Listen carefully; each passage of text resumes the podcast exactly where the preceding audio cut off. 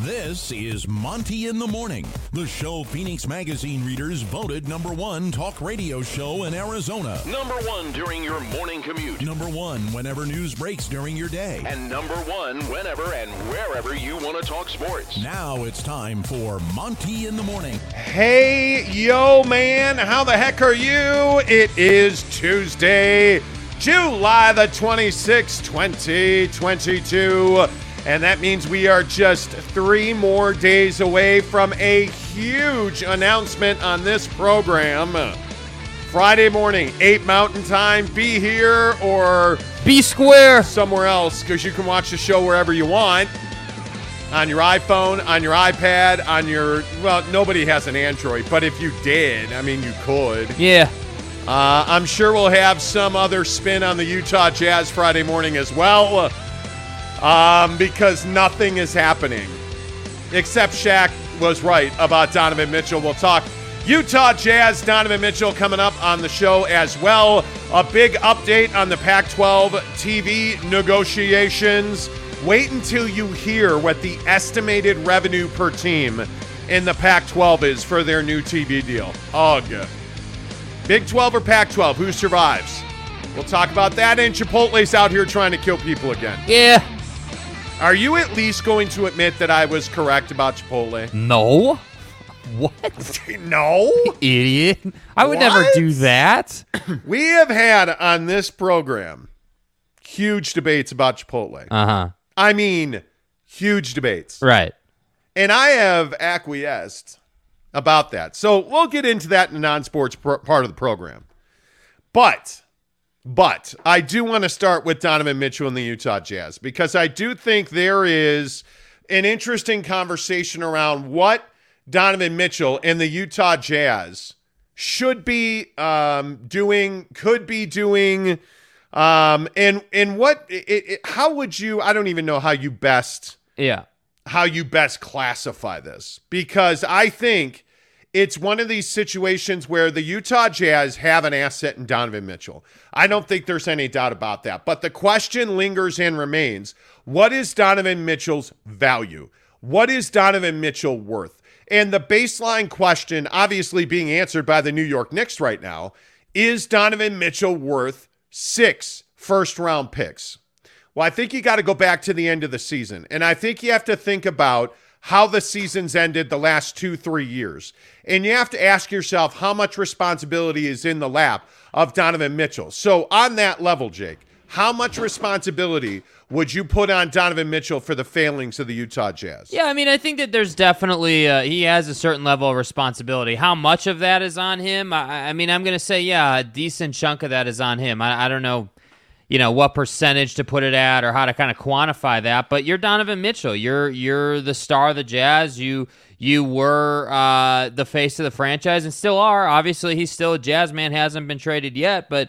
But yeah, I mean, I think that you have to put a good chunk of it, and I think that the Donovan haters or the people who aren't big fans of Donovan are going to say that that his defense is lacking, and that really killed him in the playoffs. And Don didn't make shots, and he had a rough run. Like, yeah, I mean, you could say all that about Donovan Mitchell, but but what I'm going to sit here and say is that Donovan Mitchell is also the reason that you got to the playoffs. Donovan Mitchell is also the reason that you've been the team that you've been the last several years. So that's why I say I feel like for Donovan it's just such a difficult place to be because you haven't done enough to really get to that that level where nobody doubts what you're able to do, but people believe that you have so much more to show. And so that's the tough part. So, you know, how how responsible is he? Yeah, I think he's got a big part in it, but at the same time, he's also responsible for the team you you were and all the success you had. So that's why I think it's really difficult. But would you say he's worth six first round picks? Before we answer that question, I want to play this video from Shaq at, a- after the Jazz got knocked out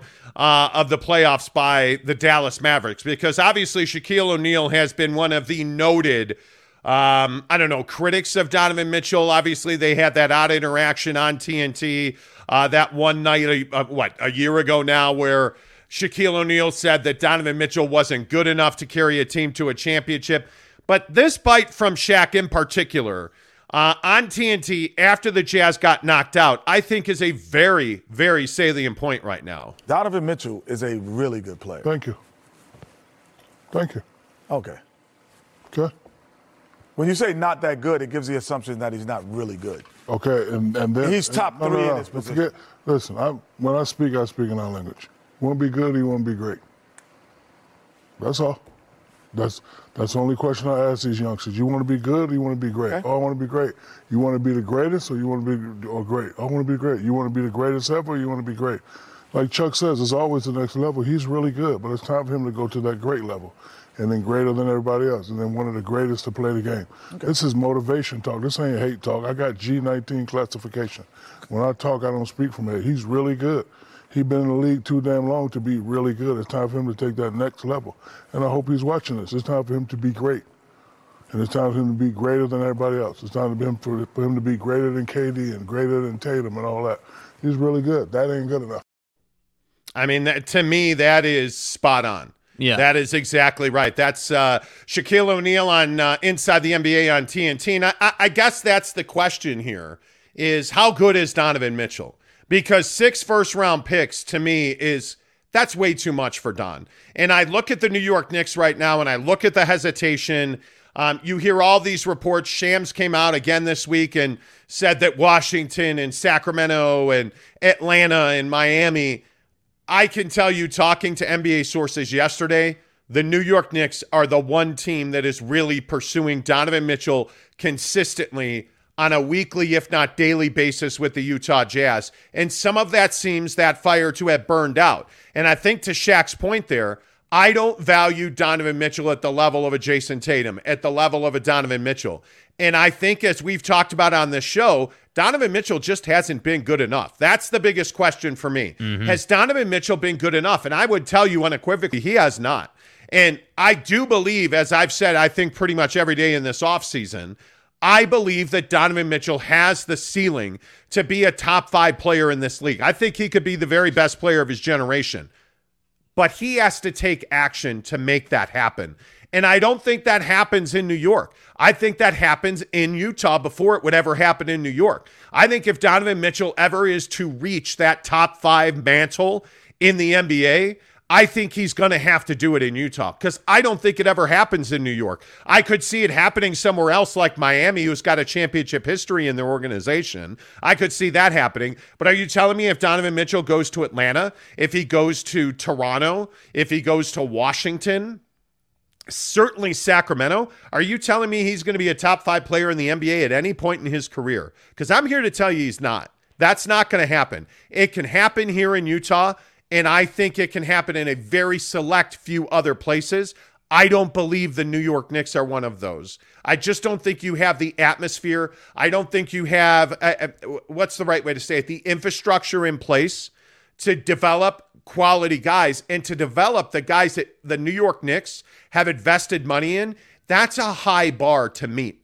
And I look at a guy like a Jalen Brunson, I think is a very good example of this. Jalen Brunson is far from a finished product, but now you've paid him like a guy that can carry a franchise. And I just don't know that that's the right thing to do there. And you've paid Mitchell Robinson, and you're going to pay RJ Barrett, and you're paying, in this case, you would be paying Donovan Mitchell. None of those guys are cemented superstars in this league. So, Jake, when we talk about, you know, Donovan's top side and you Yeah. hear what Shaq says there, I don't think he's wrong at all. No, I don't think Shaq is wrong, and and I think that it, it again, it, Donovan is in the in the window in his career where he has a lot of proving to do, and and I think that dynamic of him having to like really prove just how damn good he is is what has a huge impact on the New York Knicks situation, or you know any other trade scenario that would be at play because you know, and, and this is what has made this offseason so fascinating. Like if you look at the Kevin Durant situation if you would have said to me on day one when Kevin had requested a trade, you know, hey, yeah, this is going to get done inside of a week. It's going to be a four team deal, and it's going to be pretty straightforward from that standpoint. I wouldn't have blinked an eye. I would have said, yeah, that makes perfect sense. It's Kevin Durant. You know what you're getting. He basically puts you in the NBA Finals every single year. And if it's not the NBA Finals, you know, it's definitely the conference finals in either conference, and you're a super relevant team. You know what you're getting in Kevin Durant. But I we can't say that in Donovan Mitchell because the defense has been suspect. The turnovers have been too much. You know, the shot making hasn't quite been there when it needed to be there. And I think those things are what bring hesitancy around six first round picks, around three players, you know, and and and I get, you know, like yesterday on the show, we had a debate about, you know, who's getting fleeced. Like, is if Leon Rose for the Knicks were to do this deal, is he getting fleeced? And I think definitively you have you would have to say yes if it's the six first round picks and three, you know, two young guys and a veteran deal. That's not going to work for the Knicks, and so that's why I say. For all you Utah Jazz fans out there wondering, all right, well, when's Don going to be traded or when's this going to happen? Well, it'll start to happen when Danny comes off of that price. And that's what we've been saying from day one of the Donovan Mitchell trade stuff. The price is the price. And if you're willing to meet it, great. The deal will be done. The, for Danny Ainge, the conversation is not about what Donovan is worth. The conversation is what is the asking price. And I think those are two very different things. And I think I think Donovan has work to do to legitimize that value. Yeah, I, I, I but I think Donovan Mitchell is a magnet for drama, Mm-hmm. and I don't even know that that's his own fault. Like I, I don't think Donovan Mitchell goes out of his way to be a drama queen. I, I really don't.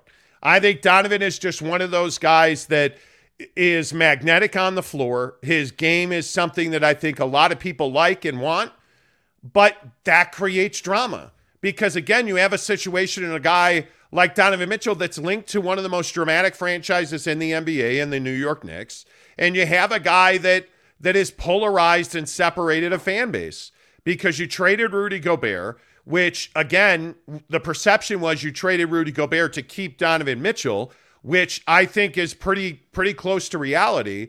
But I also think there's a lot of of people in in jazz fandom that don't like Donovan Mitchell. I think there's a there's a lot of complexities around our community here in Salt Lake City. I think there's a lot of complexity around who Donovan Mitchell is as an activist and what his belief system is and what his political views are and and just all of this stuff has created a certain aura of drama around Donovan Mitchell and frankly, I don't know that it's warranted. I don't think that Donovan Mitchell has said or done anything to drive all the drama that surrounds him. And frankly, uh, if the Jazz do trade Donovan Mitchell, I don't think they're getting six first round picks. Let's just be honest about it. But if the Jazz do trade Donovan Mitchell, I think you're looking at a situation where somebody's going to get a gem. And I, because I think Donovan Mitchell is going to come out, I think he's going to average 30 points a game the first half of the year. I don't think there's any doubt he's going to be an all star. I have no doubt about that. None whatsoever. No hesitation. Yeah. Donovan Mitchell is going to be an all star this season. Whether that's in a Jazz uniform or a Knick uniform, Donovan Mitchell is going to be in the all star game. And I think when you look at what he is doing this offseason, it's no different than when he's done any other offseason. He is busting his ass. And that's exactly what you ask him to do. And and my feeling is and I could be completely wrong about this, but my feeling is is that Donovan Mitchell is ready to erupt. And I hope it's in a Jazz uniform because, again, and I don't know how much more clearly or unequivocally I can state this. I've been told point blank multiple times Donovan Mitchell has never asked for a trade. Yeah. He has never said, I don't want to be here. He has never hinted he doesn't want to be here. I don't believe any of the stories that he's leveraging CAA to make a trade happen. There is no evidence that that has ever happened. There, Infowars.com. I mean, seriously, like there's n- nobody has ever said that Donovan Mitchell has has orchestrated some large conspiracy operation to get himself out of of Salt Lake City. But isn't there value in him talking a little bit more through the offseason? Because that's one thing that just hasn't happened. Like I don't know about that. But like, you know, we talk about how Donovan, you know, has kind of been a magnet for drama and like he like, you know, obviously the Donovan Mitchell Rudy Gobert thing was a whole saga, if you will, for this team. Part of me thinks like, hey, like, why hasn't Donovan said anything? You know, like I respect the fact that he's not out in the media and he's not doing a lot.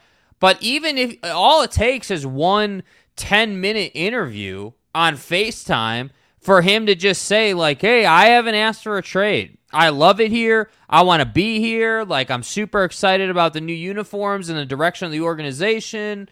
You know, can't wait to can't wait to suit it back up in, in the fall. Like that is literally all it would take to settle down all the drama. But but that hasn't happened. And so I'm just curious if if if that's a strategy, like is it a strategy but for Donovan not to say much or, Well, no, or what the I, I point is? think I think as a friend of mine just texted me, When Donovan talks, he loses money. Well, It's that's that, fair. It's that simple. When when Donovan talks, he loses leverage. Right now, I, I just don't. What's the upside? What would you have him say? What would you? Well, I think there's always I, I, I yeah maybe there's not a huge upside per se, but I think like eh, eh, like in the Rudy thing when when we were in the heart of hey there's there's locker room drama, you know Donovan and Rudy don't like each other, there's division in the team. I would have loved for Don to have just come out and said hey. Yeah, every team goes through some stuff, and we're working through some things. Like I think that's. but he the- said on TNT, you know that hey, we have we have great chemistry. Mm. When they were eleven and four and they had won seven in a row, he comes out on TNT. I watched it last night and said we have great chemistry. Like uh, so, then all of a sudden the whole Rudy meltdown happens, and people are like, "Well, you said you had great chemistry." I just think Donovan Mitchell is well aware that he loses when he talks, no matter what. Says the right thing, no, that's a loss. Says the wrong thing, well, that's a bigger loss. Like there's nothing right now. If you think about the situation that he's in, and if the Jazz are to trade Donovan Mitchell, Yeah. if he comes out and says, "I don't want to be traded," what happens? The Jazz lose currency. Well, I want to be traded. What happens? Well, the Jazz lose currency. If he says, I want to go to the Knicks, what happens? The Jazz lose currency. If he says, I don't want to go to the Knicks, well, now all of a sudden he's a bad guy in his hometown. Like there's no winning Yeah. for Donovan Mitchell. He loses every time he says something. So when he comes on a show like ours, we're going to ask him pointed questions. And I will candidly tell you, I've asked Donovan Mitchell uh, over a dozen times to come on this show. His agent has not responded one single time. Yeah. I have I have DM Donovan on every platform. He has not responded one time. Donovan Mitchell does not want to talk. He does not want to do interviews. I have talked to just about every other Utah Jazz player or his agent.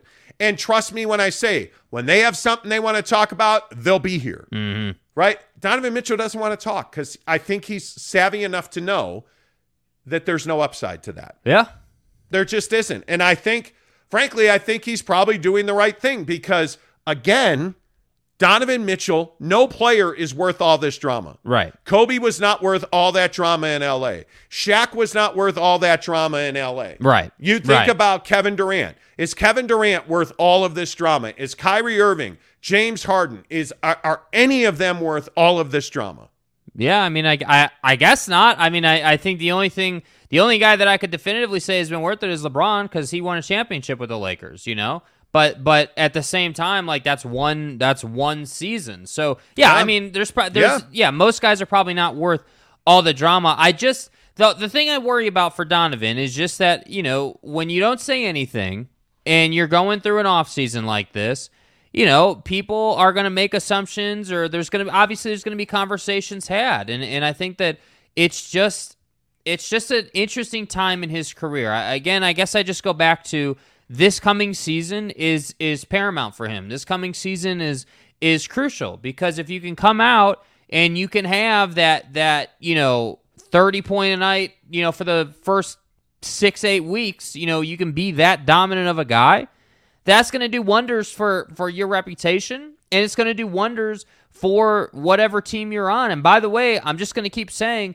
i think there is a lot of value in keeping him because now now you get to see what donovan mitchell is like without a a, a, a seven footer slowing down the pace of the offense without a seven footer eating a bunch of space you know what does that look like again donovan mitchell in space in favorable matchups what does that look like well i think that looks like 30 points a night i think that looks like Don in the flow, Don feeling good, Don shot making, Don putting other guys in great positions. That's what I think it looks like. Well, and I, I think I don't think you're wrong. I think there's there is.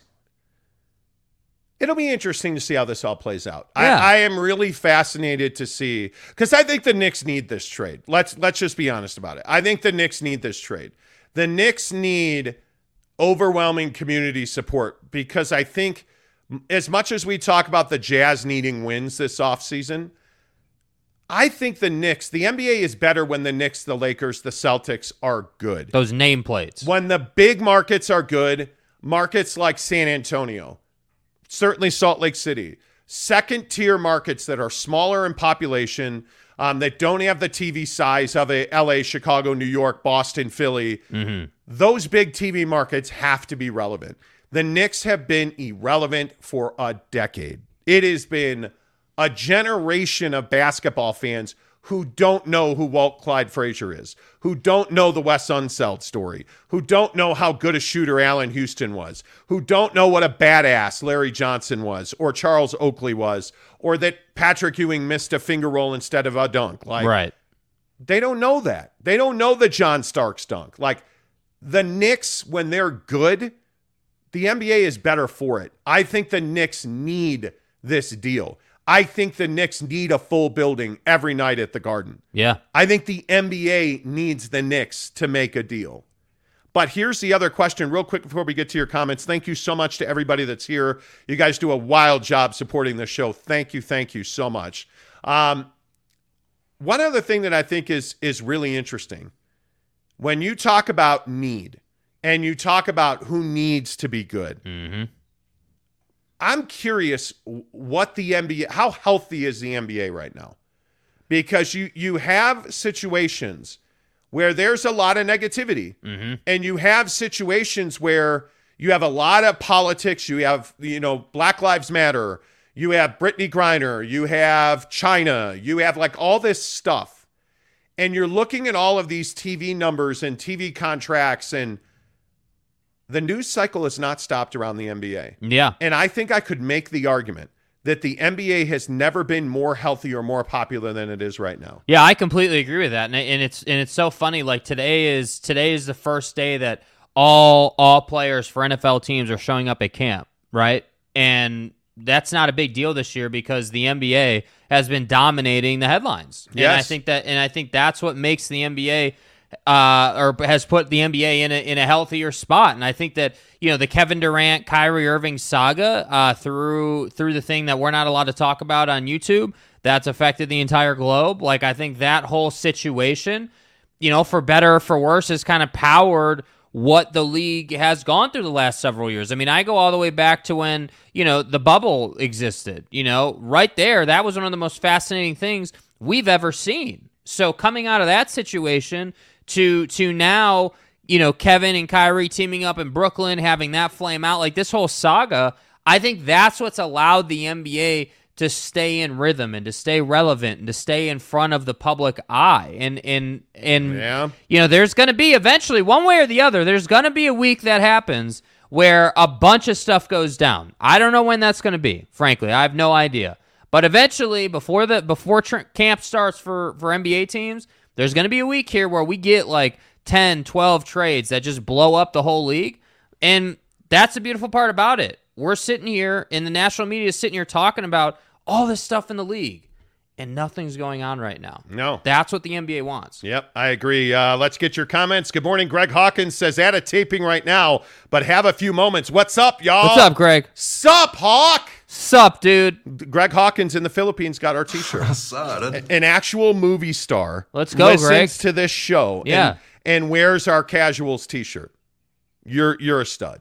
You are absolutely a stud.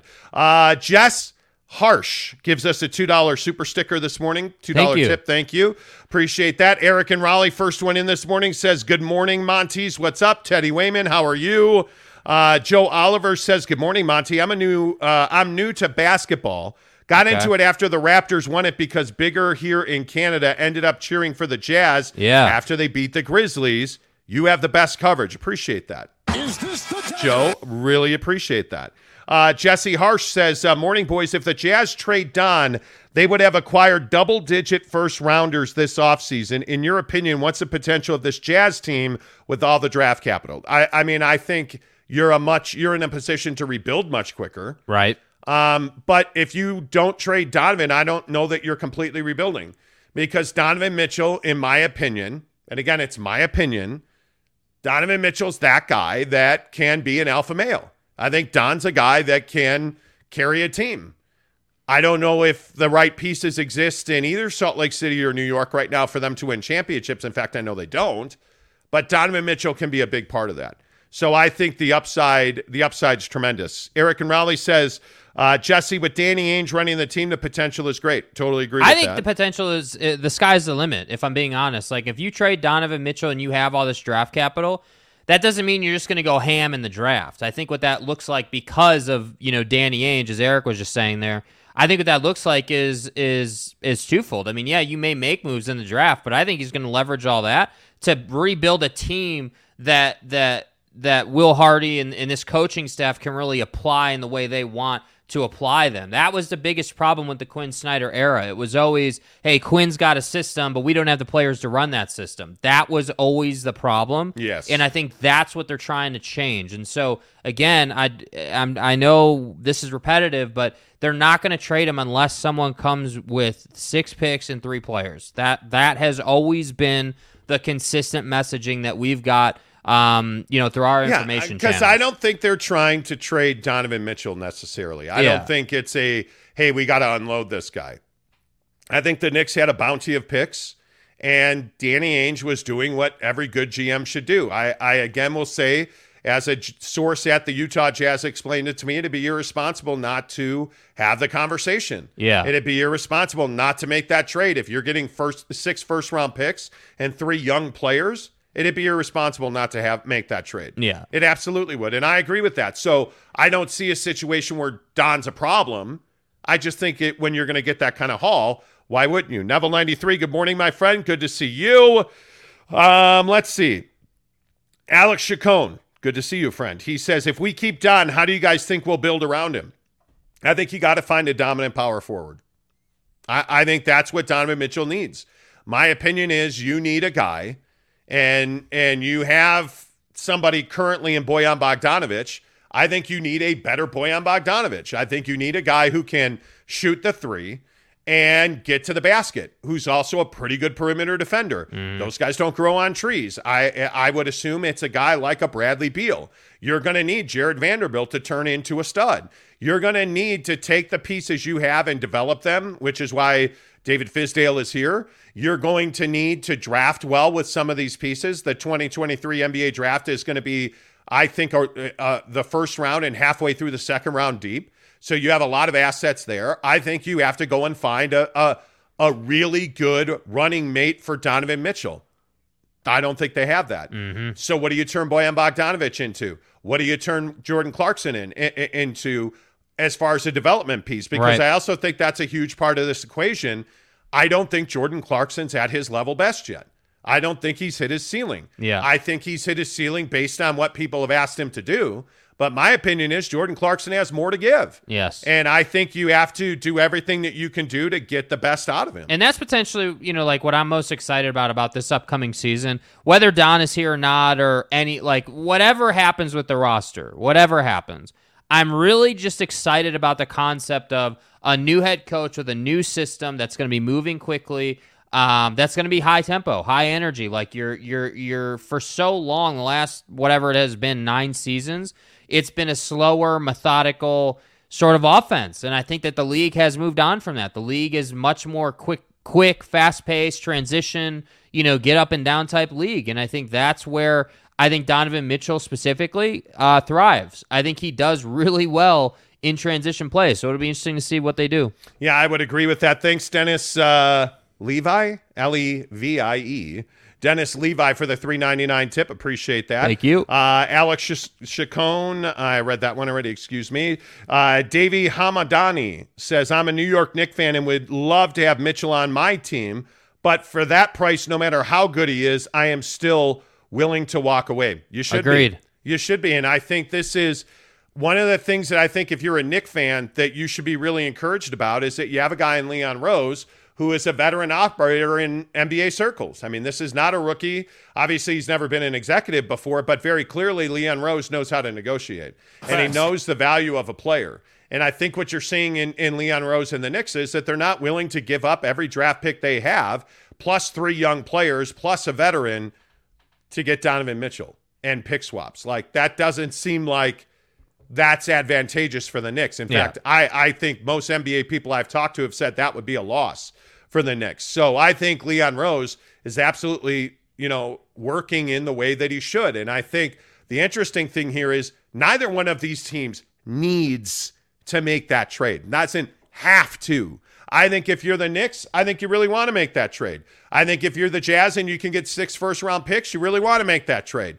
But I think probably in both situations, the Jazz and the Knicks, your best move is not to make a move. Right. If, if we're being totally honest and truth telling on a Donovan Mitchell trade, their best move is likely not to make a move at all. And you look at what's going on with the Lakers and Russell Westbrook, that was a horrible decision that they're having trouble unwinding. I look at ten abort. uh, yeah, I look at at Brooklyn. I look at their KD, Kyrie, Joe Harris situation, their Ben Simmons situation, the Ben Simmons trade. Let's truth tell about the Ben Simmons trade. That has been an abject failure for the Brooklyn Nets, and it is likely why you have Kevin Durant asking for a trade because they were not able to achieve in the playoffs last year, and all of the drama and frankly the difficulty of being a Brooklyn Net in the last 12 months. A lot of that centered around what another bad decision to go and get James Harden, Yeah. who did not work out at all, who you flipped, and now you've turned him into Ben Simmons. Well, I got news for you. The other problem with the James Harden deal is he's lost a ton of weight, and he looks like a dude that's ready to be a savage again. What do you bet? And if he's that guy, Philly got the best of James Harden and they got the best of that deal because it doesn't matter what Ben Simmons does this coming season. If James Harden is no longer a fetish and Yeah. he's motivated and he's playing at the top of his game, the Philadelphia 76ers won that trade. Yes, they did. So when I when I look at the Knicks and I look at the the Utah Jazz, the best trade here is probably not a trade for either one. That that is unfortunate because I do think the Knicks need to move on from this and the Jazz need to move on from this. Mm-hmm. And I think if if you are if you're a guy like Leon Rose, I would hope you don't take this lack of a deal personally. Because the Knicks and the Jazz should be two organizations that do business together. They have parts, they have pieces that would work well in the other's position. It's simply a matter of finding common ground. Yep. And I don't think they've been able to do that. One other thing, by the way, on this Sacramento thing, I got a ton of hits from Sacramento yesterday on Twitter and in the comments section here on YouTube asking about, you know, hey, what is really going on with um, Sacramento and Donovan Mitchell? And um, I, I don't think anything's going on with Sacramento and Donovan Mitchell. I, I don't. I don't think they have the pieces. I don't think that the Jazz are interested in Harrison Barnes at this point. No. And I don't think that they're going to trade Donovan Mitchell to the Sacramento Kings. Bro, if the I- I asking price don't. is six picks and three players, the Kings are not in the conversation. The Raptors aren't in the conversation. Like I just I think this whole thing that Shams tweeted out, and and I mean no shade at this at all, but like I think that it was a lot of just like, hey, yeah, teams have been calling. Like more of the hey, yeah, teams have called the Jazz. There have been conversations. Great. Neat. Like that's what we do in the NBA. We call people, we talk about players that we may potentially be interested in to see what the asking price would be based on what we have to offer, you know? But that doesn't mean that the Utah Jazz and Danny Ainge are out actively trying to trade Donovan Mitchell. And I just I, I just have real trouble with that concept of like, yeah, they're willing to ship him out to anybody. I, I, I don't think that that's true. I think that Danny Ainge has a very clear path, a very clear plan, very clear strategy around how he would want to handle Donovan Mitchell's, um, you know, trade. And I don't think that involves a bottom feeder in the Sacramento Kings. I, I can kind of see the Knicks thing because the Knicks are an up and coming team right now with a lot of talent and a lot of opportunity. The Kings are not that, with all due respect. It feels like a fit. That Yeah. feels like a fit. Like Sacramento, I think, and uh, we reported this on the show. Um, Washington, that Shams also mentioned. Washington was was in the Jazz. We were talking two different times. Last trade deadline about a Rudy Gobert deal. We told you on the show that you know, hey, they were working on a on a, a deal of some sort. Um, this offseason, the Jazz had conversations with the, the Washington Wizards about Kentavious Caldwell Pope, who you know KCP wound up in Denver. That deal died. Like, I think Shams is is talking about conversations that started and stopped in like a 15 minute window several several weeks ago. Mm-hmm. I don't think there was ever a situation where the the Kings and the Jazz were seriously engaged in conversations around Donovan Mitchell. I I have been told that that did not happen, that it never advanced, that the Knicks have have really been the only team that have, has really come to the table and said, "What's it going to take to get this done?" But why is that? Because they have all the assets to potentially Yeah. do a deal. They have enough assets to at least have a sincere and legitimate conversation about it. Yeah. That's the difference. Yeah, and I think these are very difficult conversations. I agree with um, Jordan Clarkson destroys ankles, uh, who says, I think the Sacramento Donovan trade rumor is a non starter for Utah. I just, Agreed. if you'd asked me six months ago, yeah, I'd say the Jazz were definitely interested in Harrison Barnes. There is no doubt about that. And had they known that, Halliburton was available, okay, now we can have a conversation. Not for Donovan Mitchell. Not, I mean, like it, it. I think a lot of this, and and I think destroys destroys ankles. That's your name. I mean, it, it is what it is, bro.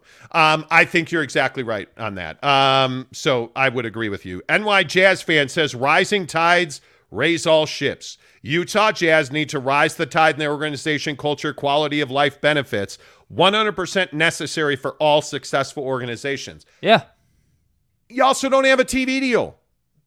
And and this is one of the things that's so amazing to me. Yeah. Have we all forgotten that this team is not on TV and not on your cell phone? No, no, no. Have we all forgotten that? I can watch the Drew.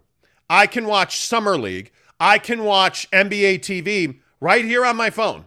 I can't watch jazz basketball on my phone. It's incredible. I can't. Yeah, it is incredible. And the thing that's amazing to me as we sit here today, Ryan Smith is a tech billionaire who has not said word one about TV or or streaming. yeah. And I, I don't understand this. Like, I don't understand how you, as a Utah Jazz owner, don't look it, when your edict has been, and understand this. What has Ryan Smith said? We're the best of the best, nothing short. We're gonna we're gonna build a championship organization.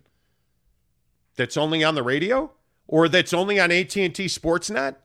Like, where is MSG? Where is the where is where is inside the Lakers? Where is the Chicago Bulls who have their own TV streaming thing? Wh- where are any of these deals for the Utah Jazz? How are Jazz fans consuming content right now?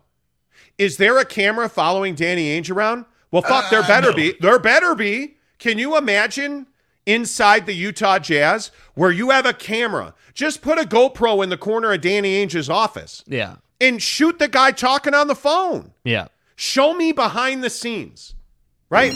We talked about this, and Ryan Smith, again, we've asked for him to come on the show. They've said no repeatedly.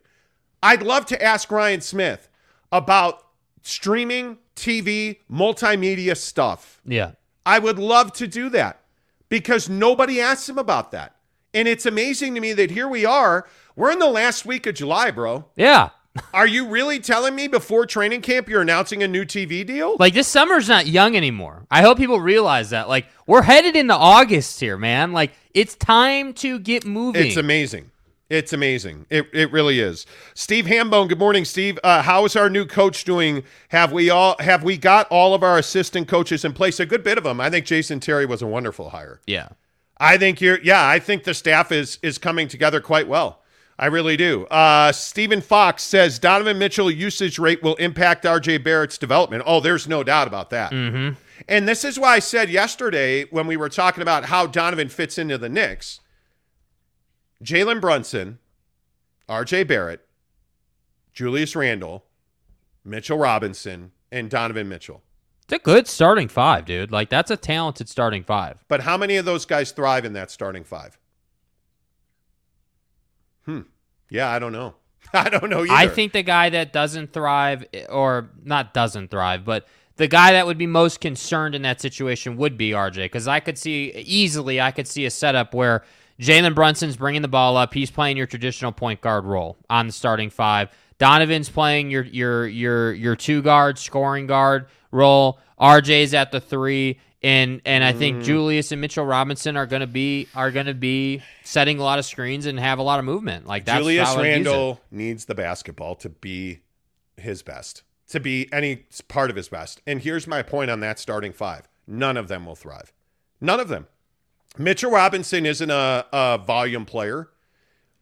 But you look at Julius, RJ Barrett. I think RJ Barrett is the best point here from Stephen Fox. I mean, listen, RJ Barrett needs the ball to, to grow, but so does Donovan Mitchell, and so does Jalen Brunson, and Julius Randle and I, I'm. But if you make the Donovan deal, aren't isn't it's time to stop talking about growing and talking about getting into the playoffs? That's what that's what the, it, it no, shifts, man. but no, it, that but see that's the problem. I don't think that's where the Knicks are.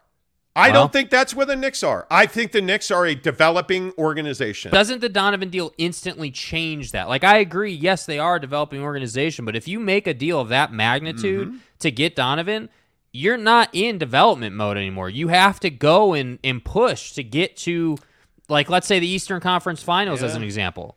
Here's another reason not to make that trade. Yeah. I, I, uh, 'cause I think that's the that- best you're point not you've that made guy. today. Yeah. You're not Yeah. that guy, pal. Like you're not Yeah. the New York Knicks are not an Eastern Conference contender. No, I guess Because, not. well, and, and listen, they're not nearly the best team in, in New York. I mean, the Brooklyn Nets are better today. Does KD stay there? Kyrie, Ben Simmons? I don't know. Today, the Brooklyn Nets are a better team than the New York Knicks. By Agreed. far, not close. Yeah. And when you look at the Knicks, the Knicks are an organization right now today that have a bunch of dudes that are getting paid, and you've got RJ Barrett who's going to get paid, and none of them are are are platinum. None of them. None of them are NBA superstars. Like Donovan Mitchell is coming off one of the most turbulent seasons of his career. Yeah. This coming season is make or break for Donovan Mitchell's legacy, in my opinion. His superstardom will be determined this season. If he comes out of the gate, as I believe that he will, and he averages 30 points a game, and he's a, a clear cut, no doubt about it, all star, Donovan Mitchell is going to go on and I think win multiple championships. If he comes out of the gate and he's a 24 point a night guy, and he's just an afterthought, and sometimes he scores 50 and sometimes he scores 13, Donovan Mitchell's never going to be a star in this league. If you ain't first, you're last. Here we are. Here we are. Don's going to be a great player on some nights. My feeling is Donovan Mitchell's coming for that ass. Yeah. Donovan Mitchell is going to score 30 points a night. And I think Donovan Mitchell is going to be a clear cut all star, and he's going to take a step forward this season. And I, think he's going to do most of that through the mid range. I And- think you'll see a lot of three, but I think a lot of that development is the mid range. And I don't think it'll be in a Knicks uniform. Yeah. I, I really don't. And I could be wrong about that. And Knick fans, I know that we've had a lot on the show. I mean, if you're a Knick fan, how bad do you want Donovan Mitchell? Like, are you in a place where you're saying, "Hey, like, yeah, we need to make this deal. Like, uh, like we gotta have him," or are you more in a place where you're like, if the asking price is that high, we're we're good. We'll we'll just kind of go on with what we have. Like, if I know we have Knicks fans here, like, what where are you at on that? Yeah. Uh, let's get some more of your comments in here.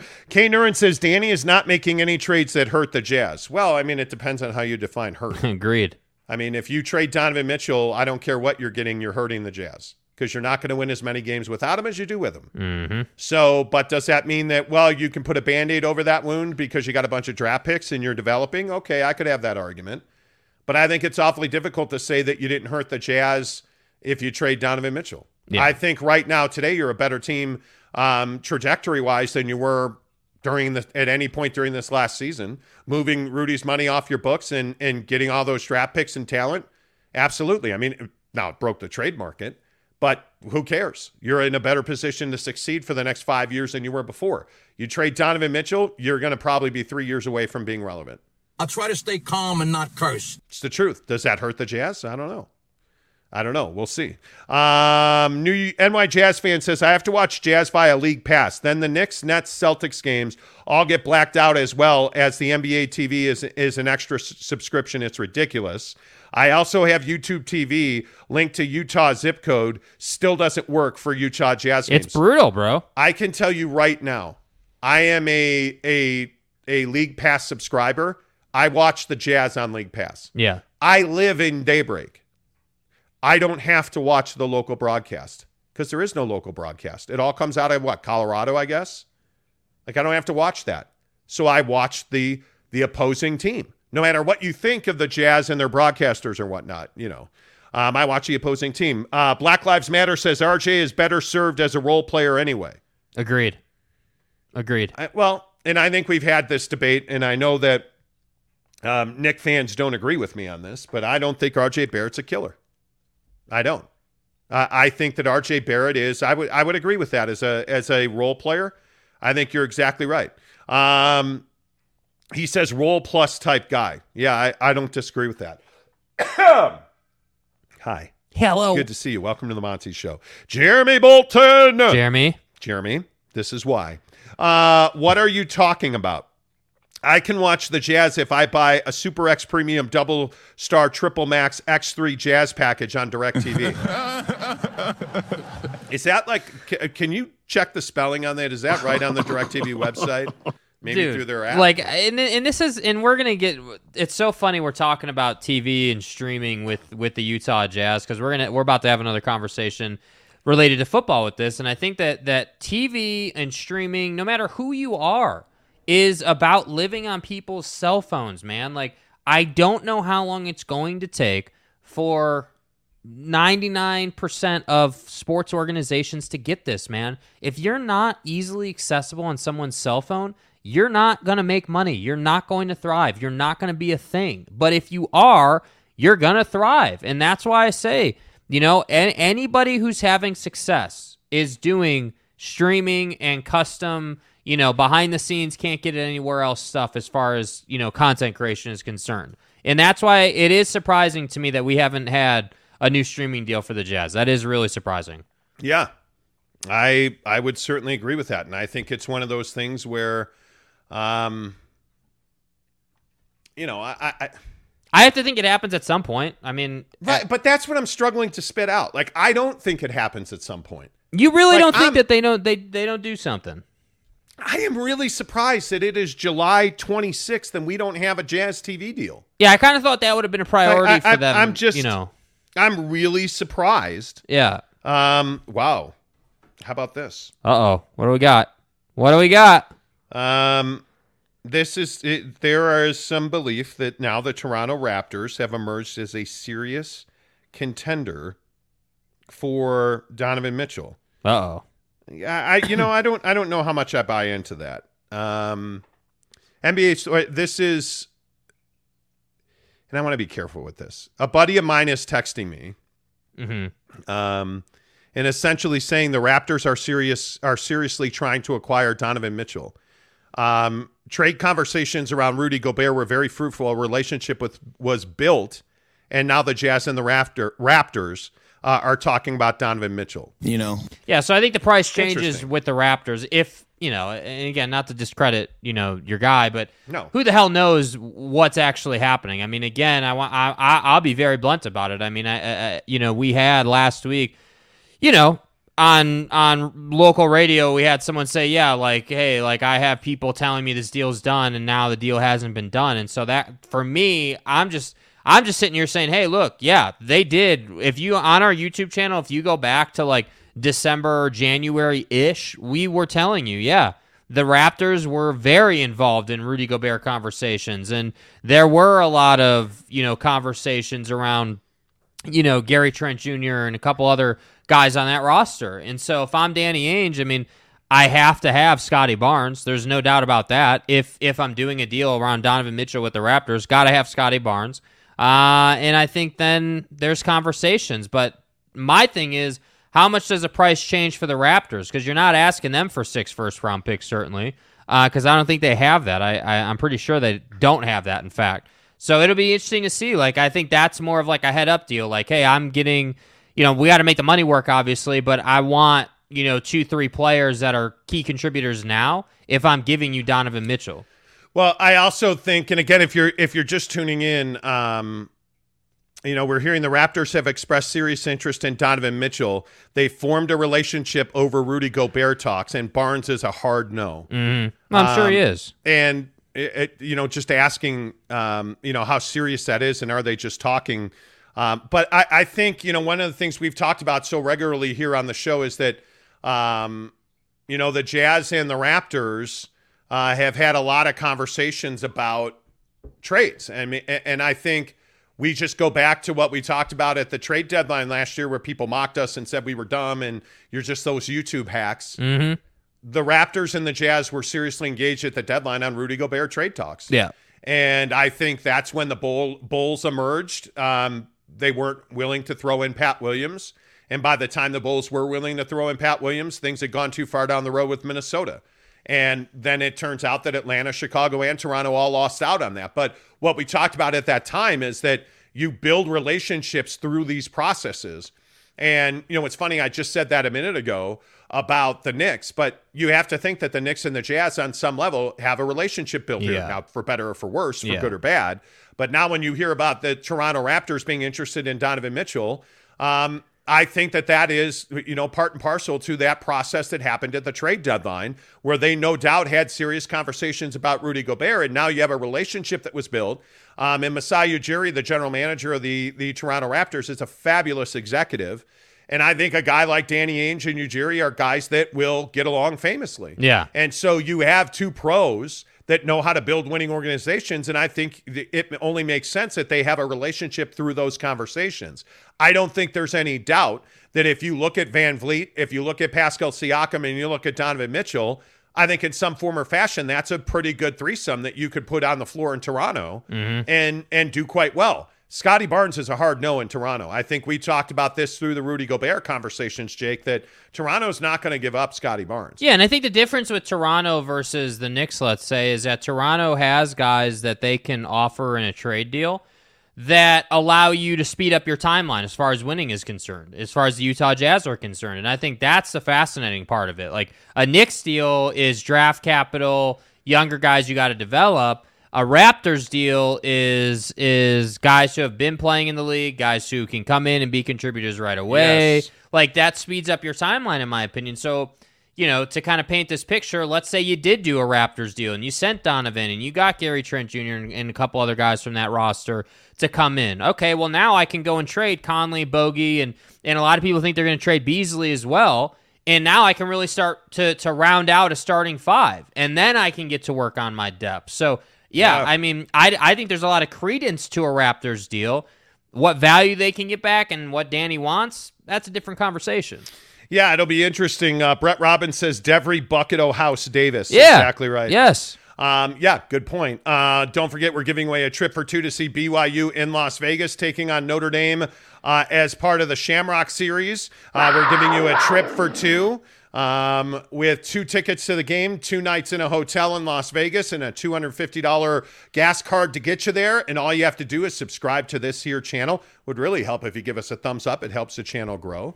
Um, but please do subscribe, and it is all brought to you by our good friend Devry Davis at Academy Mortgage. 801 543 9666. 801 543 9666. Devry Davis, NMLS number 278 545. Academy Mortgage and Devry Davis are equal housing lenders. And I know we talk a lot of hoop on this show, um, but you got to talk about your life as well. And if you're looking to buy a house, or if you're wondering, if you are sitting here watching this show today and you're asking yourself, can I afford to buy a house? Nah, I can't afford the down payment alone will kill me. Please, I'm begging you. Call 801 543 9666.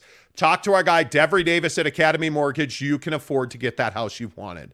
You can afford to get that house that you deserve because you've worked hard to build a life for you and your family. If you want to buy a house, Devry Davis is going to put you in the best position to do that. And I talk about it every day on this show, but when you walk into a house and you want to make a contract offer, you got to be a cash buyer. No matter how much money you have in the bank, Devry Davis at Academy Mortgage will make you a cash buyer. He's going to qualify you and give you a letter that says, We can execute on this house right now. That's what you need to win and compete in this real estate market, and nobody does it better than Devry Davis at Academy Mortgage, 801 543 9666. Devry Davis, Academy Mortgage presents our BYU drive away to see BYU and Notre Dame at Allegiant Stadium in Las Vegas. The Shamrock Series, it's going to be fantastic. It's October 8th. The trip is October 7th and 8th. You get two nights in a hotel, two tickets to the game, and a $250 uh, gas card to get you there. And it's all presented by Devry Davis at Academy Mortgage. So if you're just tuning in, we're talking Donovan Mitchell. Um, and this comment by Shaq that, hey, he's good, not great, he needs to get better. Um, and these conversations around what Donovan Mitchell's real worth is.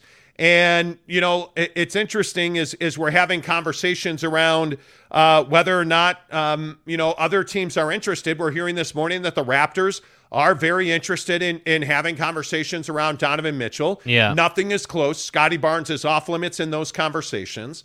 But what happens here is I think you see momentum building The Knicks clearly, as we reported last week, I think it's been proven right. The Knicks are very frustrated with Danny Ainge and the conversation and negotiations that are happening around Donovan Mitchell. I would be. And I think if you are the New York Knicks, this is the very last thing you want to hear. If you are serious about acquiring Donovan Mitchell, you don't want to hear that the Toronto Raptors are very interested in acquiring Donovan Mitchell. I, I don't I don't think you want to hear that. The good news is the Toronto Raptors don't have six picks and three young pieces of talent to give you mm-hmm. to make that deal happen. My point is, I think the question is, are the New York Knicks willing to give up what it's going to take to get Donovan to beat Toronto to getting Donovan Mitchell? And is Toronto only being mentioned because they're trying to move the Knicks off a deal? We'll find out. I don't know. It's going to be interesting to see how that plays out. Let's run through some of your comments uh, because I see a lot of people here this morning. Thanks so much for being here every day that you guys support this show. Um, it really makes a difference for us. And again, please give us a thumbs up. It helps the show grow. Pudge in NYC says, LOL, yeah, right. Spida is CAA. Leon is his agent, basically. Then why hasn't a deal happened? Yeah, if the CAA conspiracy stuff is true, you know why why didn't why didn't he get the guy he wanted for head coach? Why hasn't a deal happened? Why like like that's why I say like yes, he is represented by CAA. That doesn't mean that there's some back channel conspiracy theory happening. You know, like that's that I just am not going to subscribe to that idea. Yeah, I totally agree with that. Uh, yo, soy, Mr. Coach. Hello. Is that on your birth certificate? Uh, it says, as a Knicks fan, I would say bye bye 45. If we have to compete with Toronto, those two GMs could duke it out. I, I, I totally agree with that. But Leon Rose is no rookie general manager. I mean, this is a guy that is a veteran operator in NBA circles. So, I, I mean, I, that's why I don't discount what Pudge is saying. Leon Rose knows how to operate. But if Leon Rose has the balls that everybody says he has, he's put a price on it and he's not going to exceed that price. Donovan Mitchell is at his best right now, not worth six first round picks. That's to me, that's the that's the conversation here. Pack everything up. We're out of here. The Jazz, uh, according to sources close to the Utah Jazz, have asked for six first round picks. Yeah. And if that's your asking price, if I'm Leon Rose, I'm saying no. Uh, for- no. Forget the talent. Forget, you know, the, the Evan Fournier, Cam Reddish conversation. Yeah. I'm not interested in giving up six of my eight first round picks to get Donovan Mitchell. Yeah. I'm not doing that. That's a hard no. So I I I just think that it's one of those things that you cannot you cannot do. Yeah. In my opinion. Gabe Ledley, what's up, my guy? He says, need a Monty Show meetup watch party in Las Vegas for people not going to the game. Absolutely. We should Yeah. talk about that. No doubt we should talk about that. Brandon West, do you guys think Malik Beasley could elevate to another level, or has he pretty much demonstrated what his ceiling is? I think everybody's got another gear. It's really internal. You have to decide who you want to be as a player. And everybody should have the gear that Don's got because Donovan Mitchell's an incredible hard worker. Is Malik Beasley that same guy? I don't know. We're about to find out. I think Malik Beasley has a lot of proving to do. I think he's a motivated player right now. I'll say that. I think that his exit from Minnesota was needed. I think that he didn't represent himself the best there. He had some off the court stuff that kind of, you know, brought him down a bit. You know, not say he's a horrible person or anything, but I just think that he needed a change of scenery. And so, yeah, when you when you ask, hey, can he get to another level or can he elevate? Yeah, I think he can absolutely elevate. And I think that anytime you get to a new culture, a new system, you get to play in a new arena uh, for home games, Yeah. that helps. That helps a lot. So yeah, I do think that there's more upside for him. Yeah, I, I and I think they're going to trade Malik Beasley. Yeah, I mean, if you had to hold my feet to the fire right now, I would be telling you I think a Malik Beasley trade happens. Um, I think a Pat Bev trade happens. And I think a lot of it will be determined by what happens with Donovan Mitchell. Because I also think I would not be in any rush to trade Donovan Mitchell. I, I, I think if a Kevin Durant trade happens, you have a hell of a lot more value in Donovan Mitchell than you do before a Kevin Durant trade happens. So I would be in I'd be in no hurry to trade him. Honest to goodness. I, I just think you you you should wait. Uh Asgil says Bojan isn't a salary dump, he's an asset, not a great one, but you can get a first rounder for him, I think. Man. I, I mean all of perception is very much reality in this league. Look no further than the Rudy Gobert deal. Yeah, what is what is Bojan Bogdanovic's perceived value around the league? I don't know. I, is it a first round pick? I mean, if you're the Miami Heat, is he the cherry on top? If you are, you know, if you're if you're who's the best team in the East? If you're Philly, Boston. um, if you're Boston, no, I don't think he's a cherry Milwaukee? on top. I, I don't think so. I really don't. I don't think that he's a. I don't think he's a cherry on top. I truly don't. Yeah. that's just my opinion. Yeah, I think that Bojan is somebody who who is is is a is an addition to a championship team. That's what I think he is. I think that Bojan was asked to do way too much here for the Utah Jazz. I we were at um not this past season, but the season before, I think it was when he dropped 50 at the Viv against the Nuggets that one game. We were at that game, and, and Bojan has good enough athleticism in certain situations to beat guys, but he's not somebody that you want to just feed the ball to all the time. I no, would I want would agree with that. Yeah, in the corner. You know, like I'd want him basically playing like a PJ Tucker style of offense where you're just standing in the corner. And then defensively, that's the problem. You got to get him in certain matchups so he doesn't die on the defensive end. Uh, Davi Hamadani, I hope I got that right, uh, said the Jazz had the arguably the best power forward and point guard in, combo in NBA history. You think if their careers would be now, you think the Jazz would have had to trade Stockton in the mailman? I no, because I, I think those guys are generationally good talents. I mean, those are Jordan, those are Kobe, those are. I mean, John Stockton, in my opinion, is arguably the best point guard to ever play in the NBA. Yeah. Um, I mean, Chris Paul probably has a, a place in that argument, but I think you're talking about a guy in in John Stockton that is an all timer. You're talking about a guy in Karl Malone that's a legend. Um, I don't think you trade that kind of player. I mean, anybody can be traded. If I mean, Shaq got traded. Yeah. Who, are, who are we kidding? Yeah. That's the greatest center in the history of the NBA, in my opinion. Yeah. So I think you're looking at a guy in in in Stockton and Malone, either one of those guys that yeah, absolutely you could be traded. Um, Tom Basilis says, "Don't waste such a trip on a BYU fan." Come on now, can't we all just get along? Can't we all just get along? Uh, Ryan Braithwaite says, "What kind of deal would be offered?" From the Raptors. That's interesting. I, I mean, I, I think Siakam and, and Gary Trent Jr. have to be in that deal. Um, but does that really fit into a rebuild, retool? I mean, if you trade Donovan Mitchell, you're rebuilding. Yeah. I mean, I don't know. I don't remember quite I- succinctly what Toronto is paying Siakam, but it's not a little bit. Yeah, and that's my trouble with the Raptors situation. You know, I could kind of see a, a thing where you say, all right, you know, we're keeping Donovan Mitchell, but we're we're sending out a bunch of guys to go ahead and get two more key contributors. Okay, I could get down with that thought process, but trading Don to get, you know, Siakam Yeah. and Gary Trent and a couple other guys. I mean, let's say. Siakam's making thirty-five point five million. Yeah, I mean that's heavy, bro. And and, and I think that Siakam had one good year that got him that money. To be honest with you, and I don't think that he's been prolific since then. And and I again, you want to talk about guys that have proven to do? I still think he has proven to do. You know, like I think that's where he's at. Yeah, I, I don't. I don't. I mean, I don't think they probably have it. I, I, I honestly don't. I, I don't think you're trading Donovan Mitchell to to Toronto. I mean, if I look at what's really available on their cap, um, I'm not a buyer. I am not OG Anunoby and Gary Trent Jr. Yeah. without Scottie Barnes doesn't make me excited to make a Donovan deal with the Raptors. I mean, uh, Malachi Flynn, uh, you know, Birch. Like I it's mean- just okay. You see what I mean? Like it's not like it's over the top. Like yes, No, not at they've got this guy who we could build around, let's say, or who, you know, like there's not a difference maker. And that's why I say a deal with the Raptors. The reason the Rudy deal with the Raptors was such a nice fit is because at that time, Rudy had a lot of value in the league. Uh, and you could keep Donovan Mitchell, add, you know, OG Anunoby and Gary Trent Jr., and now you're off and running with a playoff team.